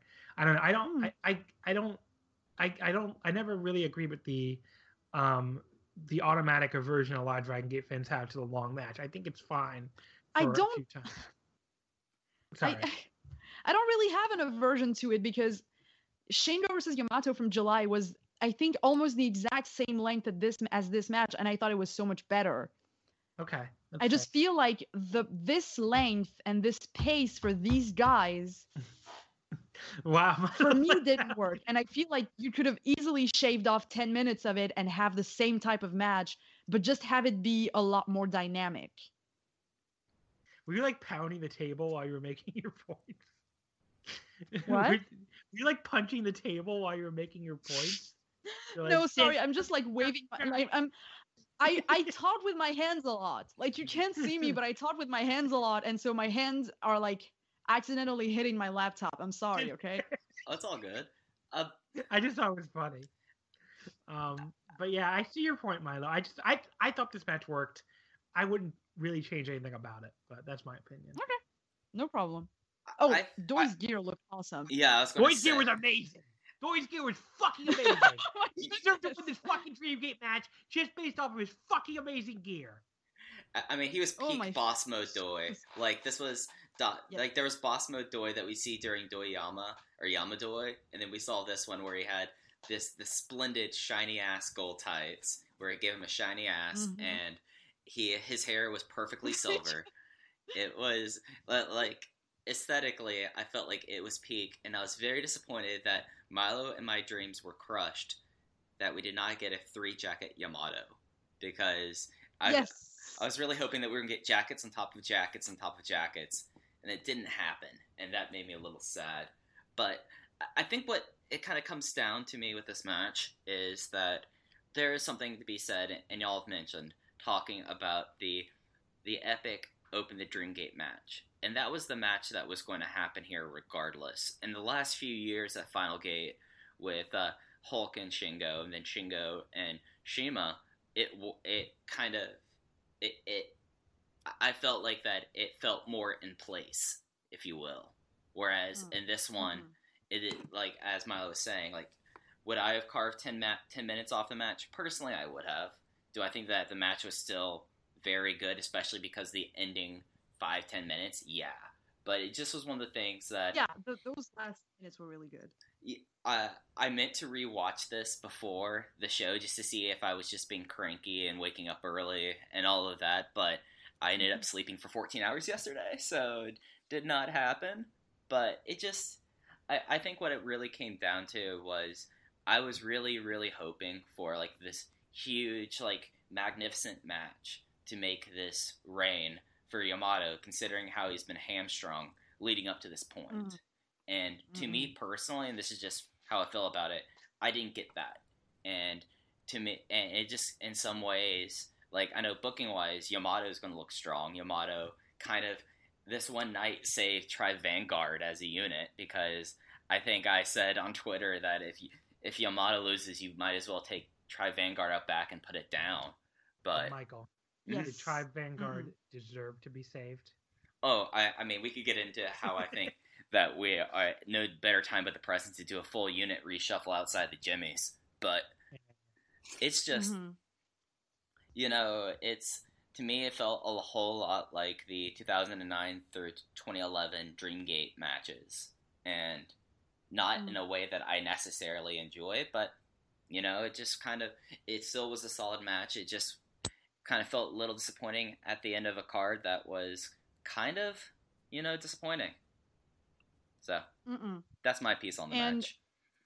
Yeah, and I think also that we would all agree. I feel I feel like personally, I would have enjoyed the construction of the match a lot more if Doi had made like his huge comeback and won. hmm Um, and even I, as probably one of the people who still wants to believe in Yamato and in this title reign, and even in Tribe Vanguard, um, I think we can all agree that it's really weird that there was no title switch here because I think we said on on the last episode that there would have been there wouldn't have been a more perfect time to put the title on Doi. Yeah. Yeah, I think Doi should have won this match. I obviously I'm biased, but um, I was I was pretty bummed by that. it's I, okay, we all are. I tried not to let it ruin my enjoyment of the match, but yeah, I really I was really hoping like by the end Mm. even by the end of it I want him to win even more, but the only good thing to come out of this will be if it leads to a Doi Yoshino speed muscle twin gate run, which I I- think is possible. So something interesting that I was looking up when we were talking about the muscular bomb. Uh, do you know when the last time he hit the muscular bomb was? I I really don't I know. asked. I think I asked this every single time he teases it in a big match. I- I Do- just Can I can I make a guess? go ahead, Case. Was it Dangerous Gate 2014? No, farther back. God damn it! Damn It- it! All right. It was. That'll be okay, Case. It actually was, and I had it pulled up a second ago, and I just lost my placement. It actually was Dangerous Gate 2012 in the match versus Shima for the Dream Gate. He hit the muscular bomb, but he was too beaten down to actually make the cover and win. Fucking Shima got to kick out of the muscular bomb. I I, I don't really remember this match that well, but Join me, John. but Well, well, he, here's here's the thing, and here and here's why I guess Dangerous Gate 2014 was uh, it would have been 2007 because I remember Shima had the Typhoon gear. Doi hit the muscular bomb on Shima at at an Ota Ward. Uh, I know, and show broke his fucking Tokyo, neck. and, I know. and, and Yeah. broke his neck, obviously. And exa- so there would have been a tease there. And then I remember they built up the BB Hulk match, uh, which was Hulk's first defense after beating Yamato, of Doi saying, "I'm gonna break Oh, your that's neck. right. I did it to Shima. I will break your neck." By the way, Um, that that Doi Shima match is one of my is one of the I think one of the all time underrated um Dream Gate like Dragon Gate matches. the I like 2012. no- the 2007 one is really no, the really 2000 good. that's what I'm talking about, the 2007 one. All right. Yeah, because that's one of my favorite matches, and I feel like no one ever talks about it. But But yeah, I just felt like that I needed to Mm. to add that in there because I knew that it was bugging Milo and it was bugging me too. So I just did a little bit of a searchy to make sure of that. Okay, re- real quick before we move on, I do want to touch on the finish. Uh, Case, Uh, Case, case Case. as soon as Case wants to. as soon as Case wants to talk, it's like the gods just attack him. And they're like, "No, you will not talk." I'm just Um, 45 minutes into every call, I go insane. uh, go ahead, Case.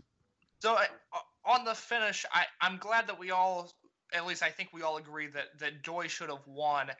And it's it's not a slight on Yamato when I say that Yamato was dealt an awful hand of, you know, he had this amazing rise to the championship. Kobe World was this beautiful moment, and then all of a sudden the focus gets shifted one to Summer Adventure Tag League, which is really tough, and two Tozawa leaving. So he, he's dealt this horrible hand, but Yamato's so talented. and I think Dragon Gate has so much faith in him that he's going to be okay no matter what. Yamato's never going to be in a spot where it's awkward or he starts jobbing a lot. I, Yamato's going to be a superstar until the day he retires. Doi Mm-mm. is immensely talented, but there's a reason that my favorite version of Doi is when he was in Berserk and in Mad Blankey of this sort of shorter guy. I mean, you know, sh- shorter guy literally, and, and I think it, his height actually works to an advantage here. Of he, he talks a lot of shit, but you know, he's not the toughest guy in the unit. There's a Shingo or there's a Hulk or there's a Tozawa that's ahead of him, and Doi can just run his mouth because he knows his problems are going to get taken care of. This was the first time at least in my watching of Dragon Gate since I started following the promotion, because I, I was not around for Doi's first Dreamgate reign, where Doi felt like a legitimate main eventer to me and like someone that could lead the promotion in 2017. And he was red hot going into this, and I felt like they had an opportunity to really make him a superstar and put him at the top of now now the the big five, not the big six. Rest in peace, Tozawa. Um, but I, because I think Yamato is going to be fine no matter what. I think they really missed an opportunity here to take Doi from this position that he's been in, and he's this. It's weird to say that he's emerging, but he he was emerging into a bigger picture than he had really been in, in almost six years, and I just I Mhm. think they missed it. And that's not a slight on Yamato. You know, Yamato's had a really tough reign, and he's immensely talented. It was just this was the time for Doi to take that next step, and and I think they blew it. I don't I don't think it'll ruin the company. I mean, Doi will be fine also, but it's like Yes. that what could have been now of a rare Dragon Gate booking decision that I totally disagree with. And I said in my review, I disagree. I'm sure I'll look like an idiot come Champion Gate or whenever when Yamato, you know, turns this ship around and becomes the champion that we know we thought he he thought he could. But I'm very disappointed that Naruki Doi lost this match. Mm. No one's more sad than me, buddy. No one's more sad than me. Um, Let's uh let's talk about the the Twin Gate debacle. well, no. Let last word on the Dream Gate. Okay, I know go for it. your your rating's three and three quarters. I would say four and a half. What would you, Michael and Milo say? I'm curious. I had a I don't four. do star ratings. You would go four, Michael. Just just four four flat, and that's my highest. Yeah, highest. that and that's that- my highest I- rating on the show. Don't- Milo doesn't do star ratings. Okay, we won't we won't ask them again. I then. don't. I gi- I give this match. Um, let's see. How many gold stars? How many shiny stickers? That's like the same That's- fucking no, you're thing. trying to trick me I was, I was trying to do like a Jedi mind trick of like maybe they won't notice. Case. I see right through your shit. Um, no, I don't. I don't. I don't do star ratings. I'm. I'm really sorry. No, I'm not. I will we'll forgive you. My no idea. My opinion was um. I my I ten min ten le- ten minutes less. Um. Finish fell flat. Doi selling was really good. Um, they really turned it around and kicked it up a notch in the last like 10 to 15 minutes. I what I what I call the last third of the match basically. And um also shiny ass. That's all I have to say. Thank you very much. Don't So I forget to tip your waitress. I love this match, but I get that it's not gonna be everybody's cup of tea. But um, the I'm really sad Doi didn't win. I guess Yamato is gonna move on now to Susumu. And after the Hmm. match, Doi got taken away by two men in towels. The towel jumpsuits. Does anyone remember? Yes. Do, does anyone? Uh, I every time I think about this match, I feel like I'm hallucinating it because I never see anyone like be a little bit nostalgic about it. But Yamato defended the Dreamgate against Susumu in 20, 2015 or 14, I think. Not Uh, 20, He had a- not he had a defense Not, not in- in- 2015. Yes, 2015. Not He had, 2015. he had a defense in, in June 2014. It Yes. was a I it don't was know a show that 2015. it, it was it was the King of Gate.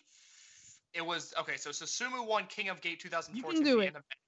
They had a defense. I believe it was June 15th, 2014, and it was Yamato versus Susumu. It didn't Absolutely. air on Yes. it didn't air on Gaora. It just aired during the Kobe World Intermission that year, and Yes. it was a very good match. That's the only Yes. time I've ever seen it pop up.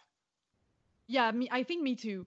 Uh, I don't know why I said 2015. I'm com- like, but yeah, it was 20 2014. I feel like I never see anyone like when the possibility Probably- of Susumu being I was gonna say it's probably because the way the weird way it aired is why nobody ever talks about it. probably, but uh, when you know when when the possibility of Susumu challenging Yamato for the for the Dreamgate uh, popped up when he pinned Yamato in Doi Darts, my mind immediately jumped to that match, and I was like, "Well, that was pretty good." So I'm glad that this might that it might be happening again. So you know, who knows? Maybe this is finally gonna be the match that turns it around for Yamato.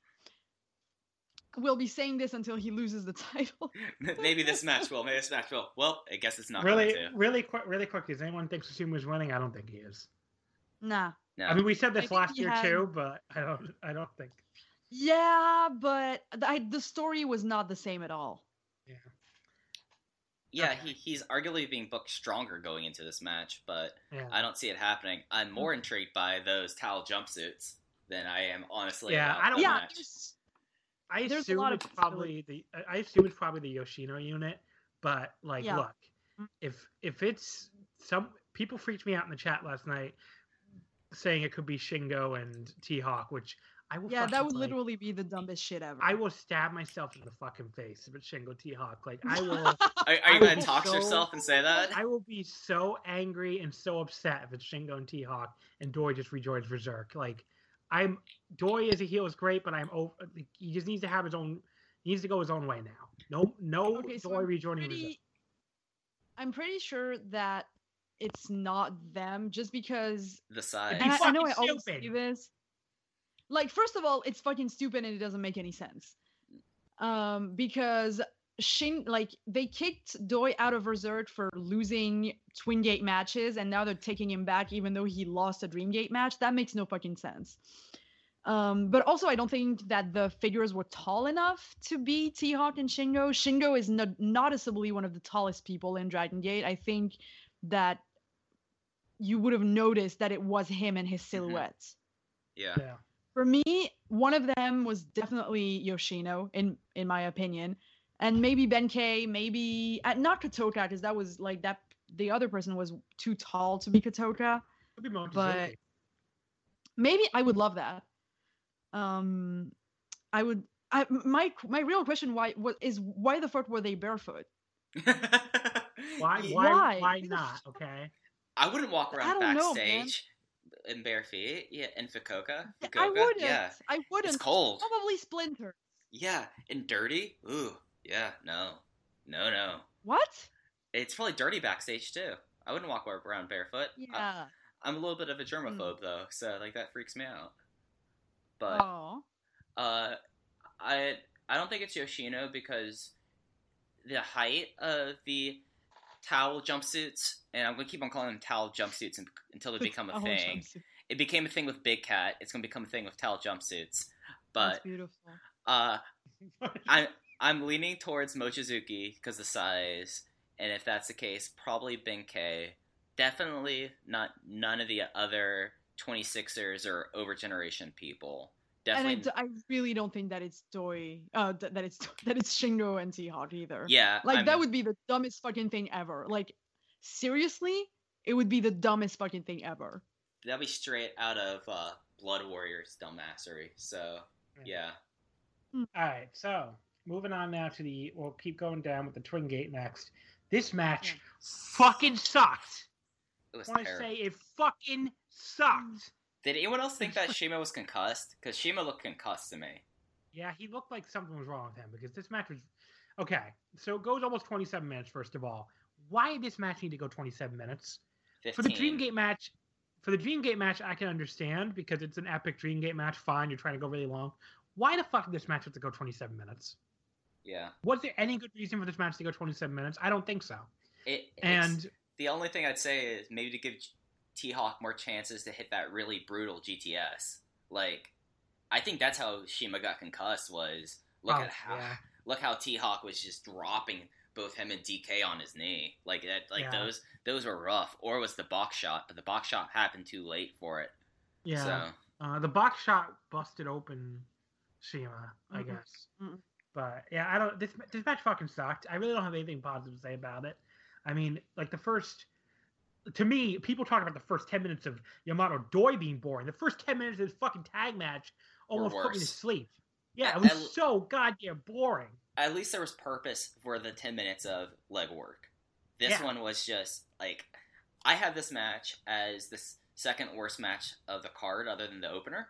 So, I like the opener better. That's how much I hated this match. uh, I could go without like, the seeing the, open- opener again. The opener, the opener was at least like had some comedy. This had nothing.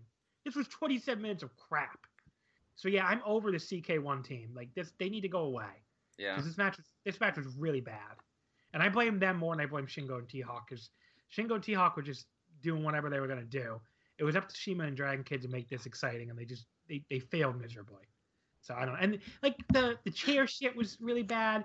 The the finish they even they even kind of messed up the finish because first of all the camera me- the cameraman messed it up. He didn't catch um, Shima coming off of the Meteora, and then at the end of it, you could clearly see T Hawk was right there. Dragon Kid was supposed to jump over there and hold him back. T Hawk could have just fucking like breathed on them and broken up the pin. Yeah. And Dragon Kid finally at the last second when the referee's already at like two, like re- remembers he's supposed to go over there and hold him back and dives over there. So it looks that that if anything made it look even stupider.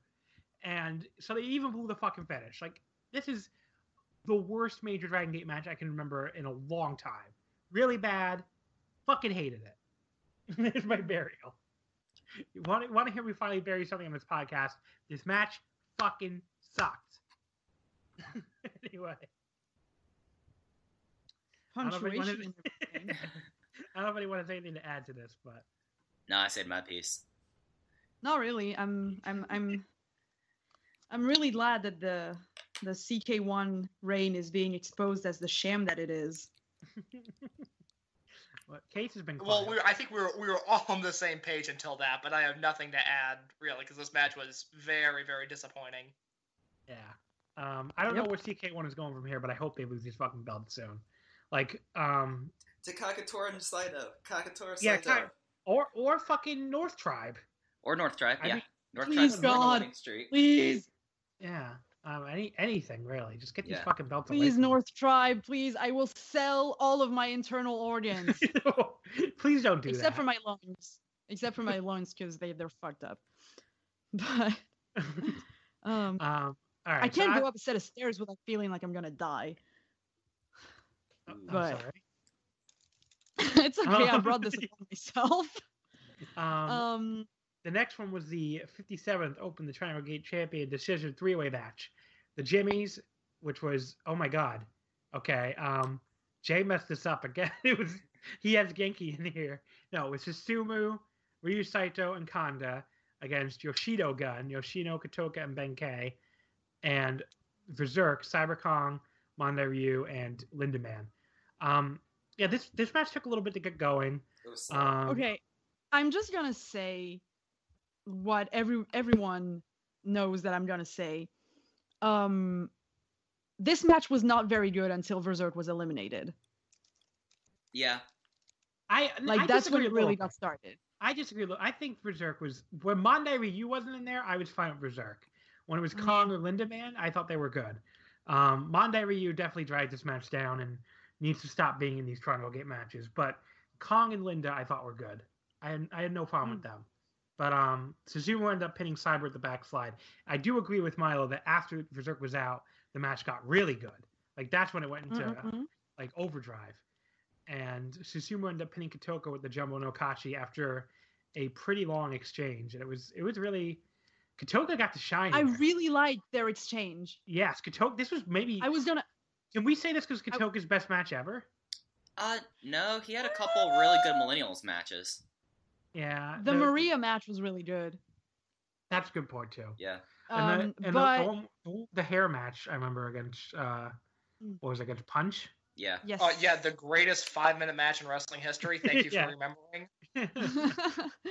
um no but those like those interactions alone between Kotoka and Susumu really sold me on wanting a straight three on three between those two teams Mm-hmm. Um Yeah. also because i want to i want more Benkei versus Susumu because i don't think that happened a lot in if at all in this match from what i remember but I think it- um I think it was i Joe want a straight I was gonna say I think it was Joe Lanza I wanna pointed out on on Twitter that Benkei in this match was kind of like on his first day on the job, basically trying to yeah just No, stay he- out of the way of the craziness. he didn't really do much in this match but what he did he did very well Yeah, they Right, really think- protected him. I think it was by design because you know these, these matches are fucking crazy, and everybody else in this match, even Mondai Ryu, has been through a million of them and knows how to you know time it and be in position and stuff. Whereas Benkei is like, oh my god, everybody's going everywhere. What am I supposed to do? But um, they ended up protecting him well, and he didn't end up looking that out of place. But you could definitely tell that he, they were using him less than everybody else. I'd really like to go back Mhm. on the Kotoka and Susumu like finish. Like this was really yes a great. I think this was Kotoka has been really good since his return, and this yeah, really, she has. Jay. yeah, yeah, yeah, and it, um and the um, jacket one was amazing. I think I said that before, but it just was great. Like he would not go down, and just like the way that like, Susumu finally pretty much had to kill him to put him down, and I and- and it really makes me think that if Yoshino Gun's going to turn out the way it is, he's not going to be like a weak person on that in that unit. He will be a solid like number three for that to like be like the third person in these matches as like the scrappy guy who's not going to go down.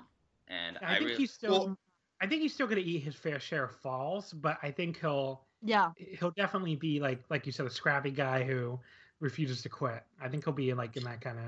The KZ role. I think that's a He's- very he'd, good he'd role. be in the same spot that, that Lindaman would be in in Berserk, where there's Yoshino and Doi, who are like Shingo and T-Hawk, who are obviously higher, and then Benkei would sort of have that Cyber Kong role, where you can only take him so seriously, but he's always going to be protected, and I think Kotoka would sort of fall into place from there. Yeah. Mm. It's really funny because Kotoka, like Kotoka and Lindaman joined Millennials on the same day. Um, after the dissolution of Millennials, they went down completely different paths. With Lindaman going over generation and Kotoka uh, going crazy and going berserk. And now, um, or a little bit over a year later, the roles are reversed hmm Yeah, with 'cause- Lindaman Yeah. being this little asshole in berserk and like he is i'm sorry he is um and Kotoka being this crappy baby face Yeah, I agree. It's it's I, I and I actually think both they're both better suited to those roles actually. So Mm. like Kotoka, Kotoka look- to me he's he's he's found his best self where yeah he wrestles best as an underdog, but he needed more of a personality. Like he before that was always the biggest problem to me is he was just kind of there. Hmm And now he has that personality, you know, he this wacky black character, but at the same time, he still gets to play to his strength as a wrestler, which is more of like this scrappy underdog than being like a, you know, a Mm-mm. heel. So I, I think I think he's found his best self. yeah and on a He's totally best life. like what he's living his best life i mean um kinda who like who would he like oh shimizu I, we need to talk about shimizu later. Hmm but um i mean i can't believe that kotoka replaced the beefy man in his life with another beefy man. Truly living his best life. That is very um true. i mean come on now. Mhm. what? That is very true. right. Um one thing that i do have to say that has absolutely nothing to do with the way that he wrestles is that i'm kind of really getting used to the bald head and i would like it if he kept it that way Well, he has to keep it through May. yeah i know i know i thank you john um That's right. No but like for. at the time at the time i was like oh kotoka like with no hair looks so fucking weird but now i think it actually really kind of suits him hmm It's like i'm not gonna be mad if he decides to grow it out back but Yeah. i like it he's my little egg And he had like special face devil. paint today or yesterday. yes oh god john is dying John is dying. It's been a good. it's run. okay everyone it's just john dying it's been a good run. This is now going to be a fashion podcast. yes sorry um. All right. So, anybody else got anything to say about the Triangle Gate match? Um i really my biggest takeaway from that match is that i really really want just a straight three on three between susumu kanda and saito and kotoka benkei and yoshino I'm just happy the triangle. I'm happy the Triangle Gate stayed with the Jimmies. Um, yes Susumu, they Susumu did it Kanda, for him Susumu Kanda and Saito is a great team. It gives you Mhm. Susumu, the reunion and the Susumu Kanda reunion. Because remember they were kanda has it and Kanda has a belt again, which is always like Kanda Kanda on the stage holding up his belt, like doing his big goofy smile with the you know, with the mouth guard. I was like, ah, i love him so much I know he's so I'm so happy for him. Um, Case, you said like nothing. Do you do you have anything to say about this match? case doesn't like No. it when the Jimmys are champions No, no, that's not true at all. I, I, I like, I like the Jimmys. Um, no, I, I mean, if I said anything else, it would, it would just be echoing what you guys have said. It was, it was Mm. very good. I thought it got much better after Berserk uh, Oh. got eliminated, and that's Yeah. that's all I've got. Also, Okay. no, they really sold me on that uh Sol Naciente on Susumu. I thought that was it. hmm Yeah.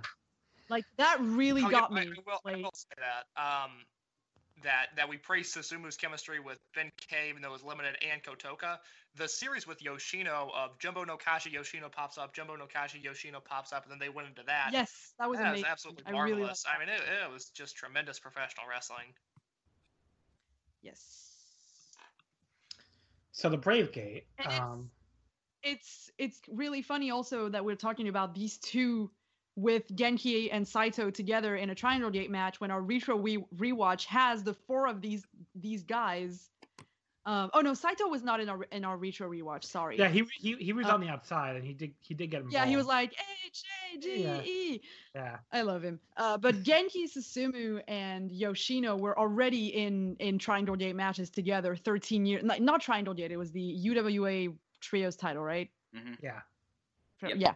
But they're already in these matches together 13 years ago. So it, it kind of figures that they would have such amazing chemistry in those matches 13 years later. Yes. Um, all right, so that was the Triangle Gate three way. I thought it was good. not quite as good as the Gate of Destiny one, but still, it's still good. hmm Nothing to complain Mm. about. I, I would like Um, to say I'd be okay if they. I know that the three way match is a big deal. I'd be okay if they put it on the back burner for for a little while. Uh, and just do straight tags. Yeah, dude. l- Like as you were Straight three talking. way. Straight, S- straight s- six think man. Sorry. yeah. the problem is the roster is so big now that they feel like they have to get more. Like this is how they get people on the show. So that's why. I yeah, think well, get gonna see- Hyo Watanabe in those matches and not Mondai fucking Ryu. Mhm. Agreed. Uh, Okay. But I'll, I'll get more into it when we talk about the rewatch. But yeah, I I'm kind of I would like to see them maybe maybe we're lucky that like the next big show is Champion Gate that there's probably not going to be one of these for a little bit. But I'd be okay if they just kind of cool their jets a little bit on that. Mm-mm, Yeah. mm-mm. All right, so the Brave Gate match. Um, Eita defeating Kagetora in 11 and a half minutes with the Salamander, I guess is what that thing is called. Mhm. Um, Case, you can start because I feel like you d- barely got to talk about the last two matches. this was outstanding. Um, uh, for some reason, I this is something I brought on myself of, of playing this role of someone that doesn't like Kagetora. Um, I think he's marvelous. I mean, he's one of my favorite people to watch. I just sometimes go, you know, he he's got a spot and he's very good in this spot. Let's keep him in that spot. This was a reminder that when Kagetora is able to step up to the plate and show all of his abilities, he's he's tremendous. I mean, he, he you know I, I'd put him against almost anyone. I mean, he'd be in my top 25 in terms of peak performance of wrestlers going today. This match is some is, is the one match that, that did not get enough time. Uh, you know, we talked about I mean, the, the last three matches. They they went 25 minutes or more, and it was a little absurd to see this one only go 11 minutes. And Eita Mhm. hit the best salamander ever. Uh, that move it looked wonderful. Uh, but I was Yes. not ready for that to be the pin. Uh, it looked like they were No. just about to go into that final stretch, and you know, then then things ended. It's disappointing, but you know, Kagetora will go back to, to doing what he does, which is outstanding, and I really like that. And you know, H has been an okay champion, and I but I'm okay with seeing H continue to grow with his first singles title. Yeah. Yeah. Chase, I basically agree with everything that you said. Um, especially the part about what? Oh no, no continue. No, especially the part about the salamander I thought was going to lead to a kick out and then that big finishing stretch. I was Yes, not yes, ready for that to be completely the end. Like that was so weird. It was so abrupt. It was so I was like, this match barely started like five minutes ago. Um Yeah, it, was, it very, very quick. strange. What? Oh, I was just saying it went, it went by very quickly. Very disappointed that this got so little time because these two have really, really great chemistry together. And it's something that I just went back and looked over my notes from Gate of Destiny. I wrote down in for the match with Flamita, I felt like it needed another, it had another gear, and it felt the same way here. And it makes me wonder if they don't Mm-mm. feel comfortable with having Eita do like a 20 minute match when I feel like you gotta let the young man's wings spread a little bit, you know? Like, you gotta give him a I mean, shot I- to do this. what I- What I don't understand is that they let him do it in King of Gate. You know, he had the draw with Tozawa. He had the Susumu match, I think, went like 15 minutes or something, or maybe a little bit more than that. And those two matches were probably the best matches of Eita's life. right. So See, I- how can they not have the confidence to let him go that time in his title reign? I view I view this a little differently. I don't think it's about the confidence. I think it's that they think they think the Brave Gate matches should be a certain kind of match. It should be fast paced and over quickly, and they just want Eita Eita to like fall into that. Where it hasn't always been like that, but I feel like especially when you have long title matches ahead of it, they feel like okay, we need something that's more of like really quick, fast pace, quick finish. I feel like no, that's no, just- but there's there's really there's really quick and then there's really quick. This No, is I- really I- quick in, in the disappointing way. This was No, I- abrupt. Yeah, no, I see what you guys are saying. Like I'm the just trying to Lindaman match was longer than this. I'm just saying that I, I that's what I think is their is the way they're looking at it. That's all. Yeah, and when you look back at the card in retrospect, like it makes sense that if you're going to have a 33 minute main event, you you don't want the other singles title to go long either. It's just one of the things that I guess more like, and I've kind of been harping on this in the show previews, the last couple of ones. I feel like Eita needs to have that jewel in his crown for his Brave Gate reign, and he had a couple hmm. more. I don't want to When's say. it gonna happen? Yeah, exactly. That, that- like that's what I was about to say. When is it going to happen? Because That was his fourth defense, by the way. I do think he'll he'll get a long Brave Gate defense during the Champion Gate shows when they split it up. right, Anyway, yeah. but the way, it, but like, my point is, he this title really is to get him elevated to put himself not necessarily in the big five role, but have someone that would be a, I, I guess, viable dream key holder, and unless you give him the opportunities to have these matches, like like like anyone who's who's watched Dragon Gate would probably put Eita as their most improved wrestler in the world in 2016. I I I don't feel like I'm being too hyperbolic in saying that, but if you don't get and I I don't feel like they're preparing him as well for the role that he's going to have if you give him these shorter matches. Card build hmm. up with withstanding because of course if you're going 35 minutes in the main event, your other singles match isn't going to go 27. So I, I guess that's where my disappointment comes from. Mm-mm. Anyone else got any Yeah, last just thoughts? I, Oh, go ahead. I just don't I just don't understand and I I love that match while it lasted, but it should have lasted at least 5 minutes longer. Like it's it's disappointing. It's just because I feel like that it with 5 more minutes maybe this this could have been the crown jewel that you were talking about Mike if it had got if it had gotten just that little extra time for them to really go into that finishing stretch, but it didn't happen, and that's really disappointing. Mm.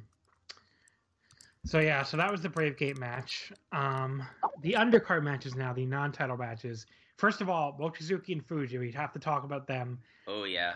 just murdering Yamura and Ishida in about 12 minutes. Um, this was honestly kind of uncomfortable to watch. It got so violent. Um, like Jesus Christ, this got ridiculous. But would you say that This this was more uncomfortable? Ridiculous. Would you say this was more uncomfortable than the uh, Tin Man? I I think so. Okay. Like when when I, I Yamura, Yeah.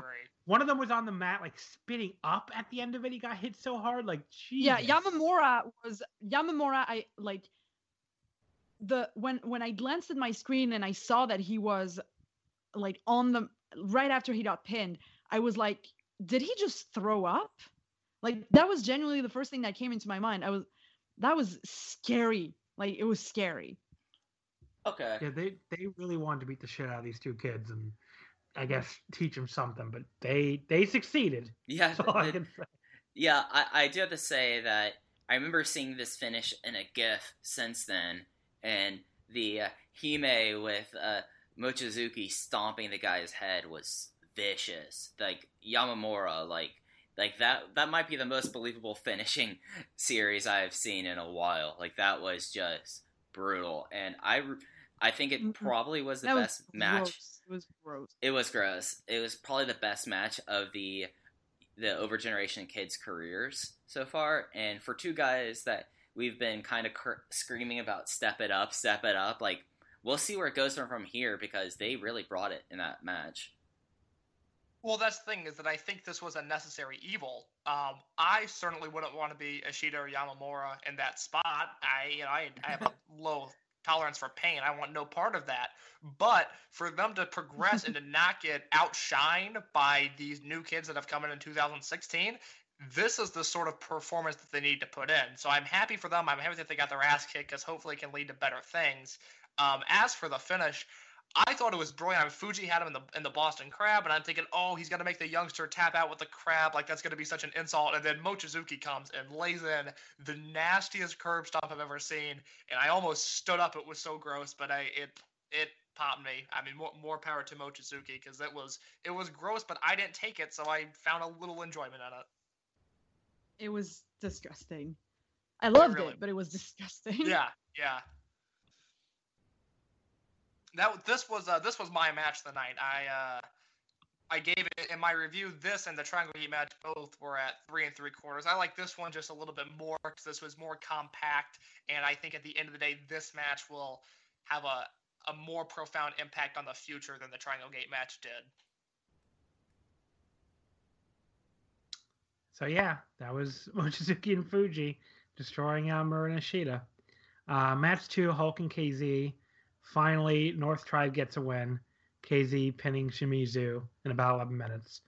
Um, hopefully, this is With an uppercut, right? Yeah. yeah with an uppercut. That was Hopefully that this was like more power for for KZ getting a win, but that was a weird way to get the win. right. Yeah. Well, here's the thing: is that that's things that I am not complaining about North Tribe getting a win. All right, I'm very critical of BB Hulk, but I, I really like North Tribe. I love KZ. Oh, it's a Christmas Not- miracle, my dude. not complaining about them getting a win. It just happens to make no sense in this spot. I was expecting Susumu to pin. Yeah, that's what I said in my review. Was that this will be like a warm up for the Triangle Gate match, and it'll come in and it'll look like a million bucks, and it'll be full Susumu ahead. And I I don't understand the finish, but I also can't complain about it too much because it was North Tribe getting the win. Also, Susumu got to get both pins in the Triangle Gate match. I mean, it's not. I don't. It's Yes. not like Yeah, exactly. I, I was I was expecting him to just you know re- really you know clean house, and that that didn't happen. I and I don't know. Th- it didn't make any sense to me. It was you know a mix of the uppercut, and it just seemed really really weird that Susumu wasn't even a factor in the finish. But then you know, he dominated later, so you know more power to him. Yeah, I hope that mm-hmm. hopefully this is setting up North Tribe to get a, a Twin Gate shot because I would like to see them win the belts and you know Hulk gets to do something, KZ gets to fuck fucking do something again. Finally, just let's let's do it. North Tribe for Twin Gate champions, two K seventeen. I will light a candle every single day. You're gonna have two can. Milo's gonna have two candles going. One is North Tribe. One is Hajime Ohara winning the junior title. You fucking know it. So that's a I mean, I basically just have like in in the like in the case of Hajime, I more like have um voodoo dolls of all the other juniors, so like two people. Can I mention? Um, we should mention too that we have two Toryumon guys who are gonna wrestle for the Noah GHC junior title. I didn't even think of that till just now. fuck yeah. Yeah, Ishimori. Well, I, I, I don't know who it is. I haven't paid attention to that one. It's Taiji Ishimori. Okay, so against- basically, let me. sl- eh, Okay, I've heard Taiji Ishimori. Let's get the other one quick. Ishimori and who else? which which Ha- Ohara Oh, okay, all right, gotcha. Whoop, All right, good now. because that fucking goofball Kotoge who can't fucking do anything right in his life, like he can't get a haircut, he can't wear gear that doesn't look like a pile of shit, he can't even really wrestle very well. Um, needs needs Harada to hold his hand in tag team matches, and his junior, like his junior reign that just ended, was a fucking disaster. Um, decided that he wanted to go heavyweight in Noah. he looks like he weighs about Um, eighty he- fucking pounds, soaking wet. Why the fuck is he he's going he's heavyweight? he's set he's 72 kilos um he's going heavyweight because he's a fucking idiot i just told you all the reasons why Kotoge is a fucking idiot he's from osaka wow, wow. You know what they say about the, those Osaka people.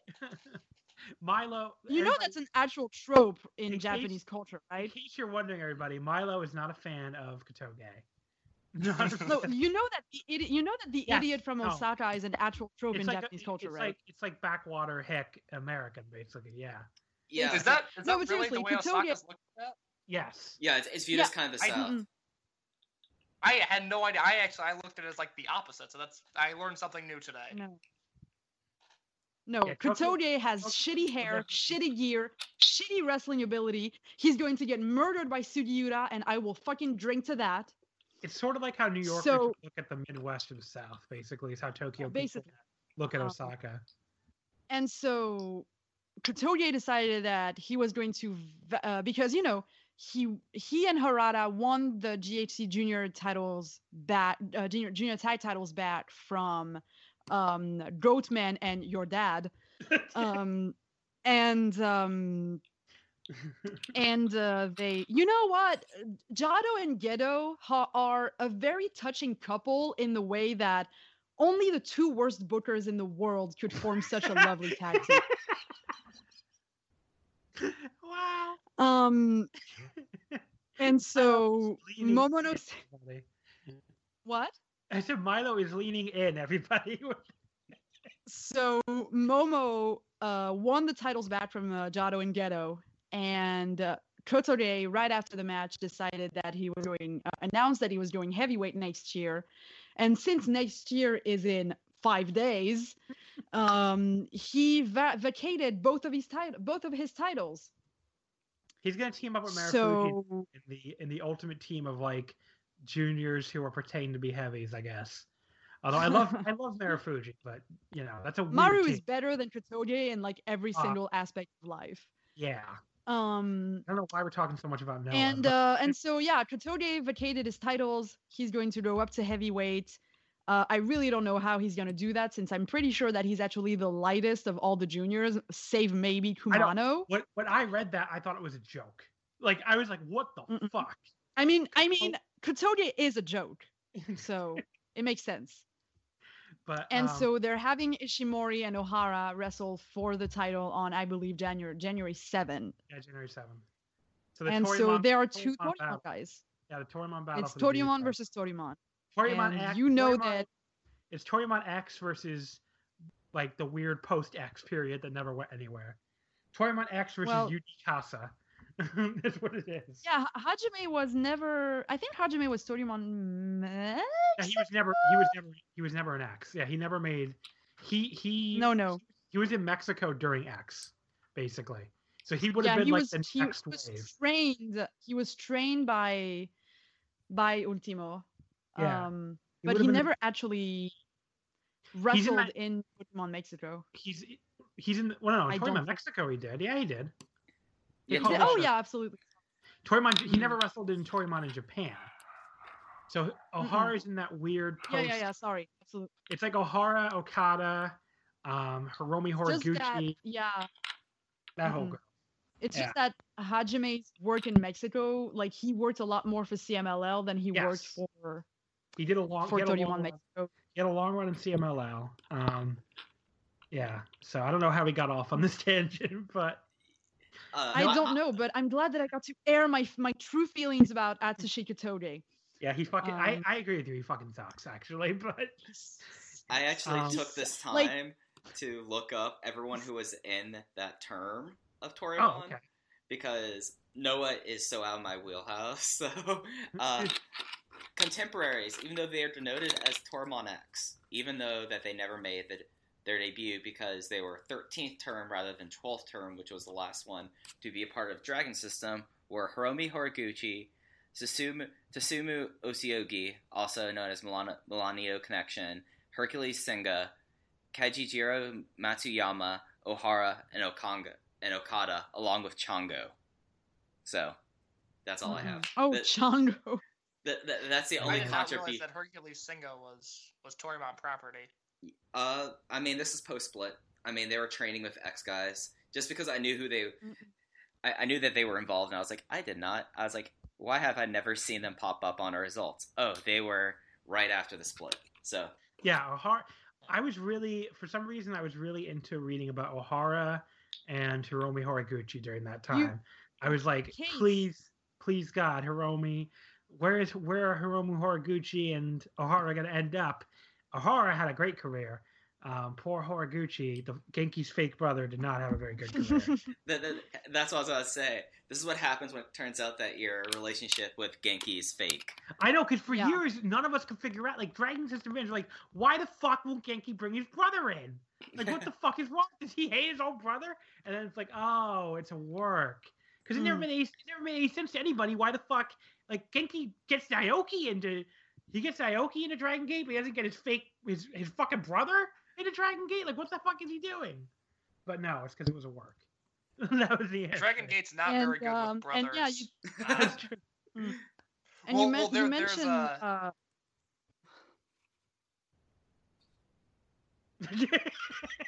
All Uh, well, I'll I'll s- I'll say this real fast. It's it's public knowledge. I'm not breaking any any moral grounds here, but there was there was a point in time where ACH was in talks with Dragon Gate, and they wanted to bring him in as Rich Swann's brother. Which oh oh oh my god. not, I- I totally forgot about that. not the best, not the best idea Dragon Gate's ever had. Um, politically, morally, not great. But I would have liked to have seen ACH and Dragon Gate. Missed opportunity. What were they gonna call him? ACH Swann? Albert? maybe maybe it would have been Albert Albert. Swan. Yeah. Fought. Yeah. Huh? Th- this would have been Anyway. post Junction Three, so this would have been like I think the plan was ACH to be in World One International. He might have been Pac's replacement. I think that timeline would actually match up perfectly. So It would, Yeah, yeah. Somehow, somehow, I never heard this story. That's amazing. Yeah. Yeah. And I think K- I think Case said something about Senga earlier.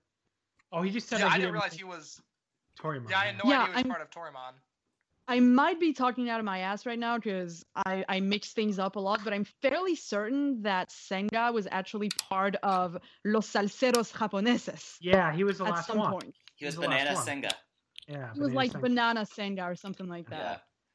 Both He was like the nice. lo- the Yeah. lost fourth, the lost fourth. uh I can't, I can't pronounce that. Salsero. Sasero. Sal- It's okay. I- which is I- kind of insane I can barely because pronounce Japanese, buddy. Yeah, That's- it's kind of insane considering that Passion Hasegawa was like 15. So right. yeah, Yeah. Senga would have to have been an absolute baby then. But um, okay. I mean, so we, we got off- 32, 33, something like that. Yeah, I'm not sure. So when, so then yeah, he, he, he would have been like, yeah, he would have been like twenty, I guess. which is crazy 19. Yep. because Yeah. Because Minamo is only Mhm. 30 and he was in Toryumon he made his debut at 16, so he's probably down in Mexico at 14. Yeah, that's crazy. Yeah. Mm-mm. That would explain so much about him. It does, don't it? um. All right. So we got off on the weirdest little side tangent here. Every time I'm like, wow, we're gonna end this. Is anyone really surprised at this point? Really? like we're gonna end this Why show why early? think I so- might get my- Oh, God. Okay. oh my fucking god! Okay, so this is what happens when you reveal the scoops. that was like the worst one yet. Oh my god! I'm so glad we don't edit. I'm so glad we don't edit. I thought we were all gonna die.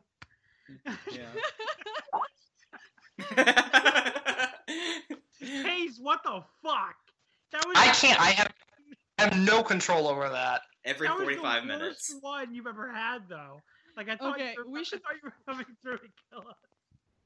we should, we should should we talk about the final gate opener or just about Maria looking really Save big on your Memorial Day barbecue, all in the Kroger app. Get three pound rolls of juicy 80% lean ground beef for $3.49 a pound with a digital coupon. Then get select varieties of flavorful Powerade, Body Armor Super Drink, or Arizona tea for 77 cents each, all with your card. Shop these deals at your local Kroger today, or tap the screen now to download the Kroger app to save big today. Kroger, fresh for everyone.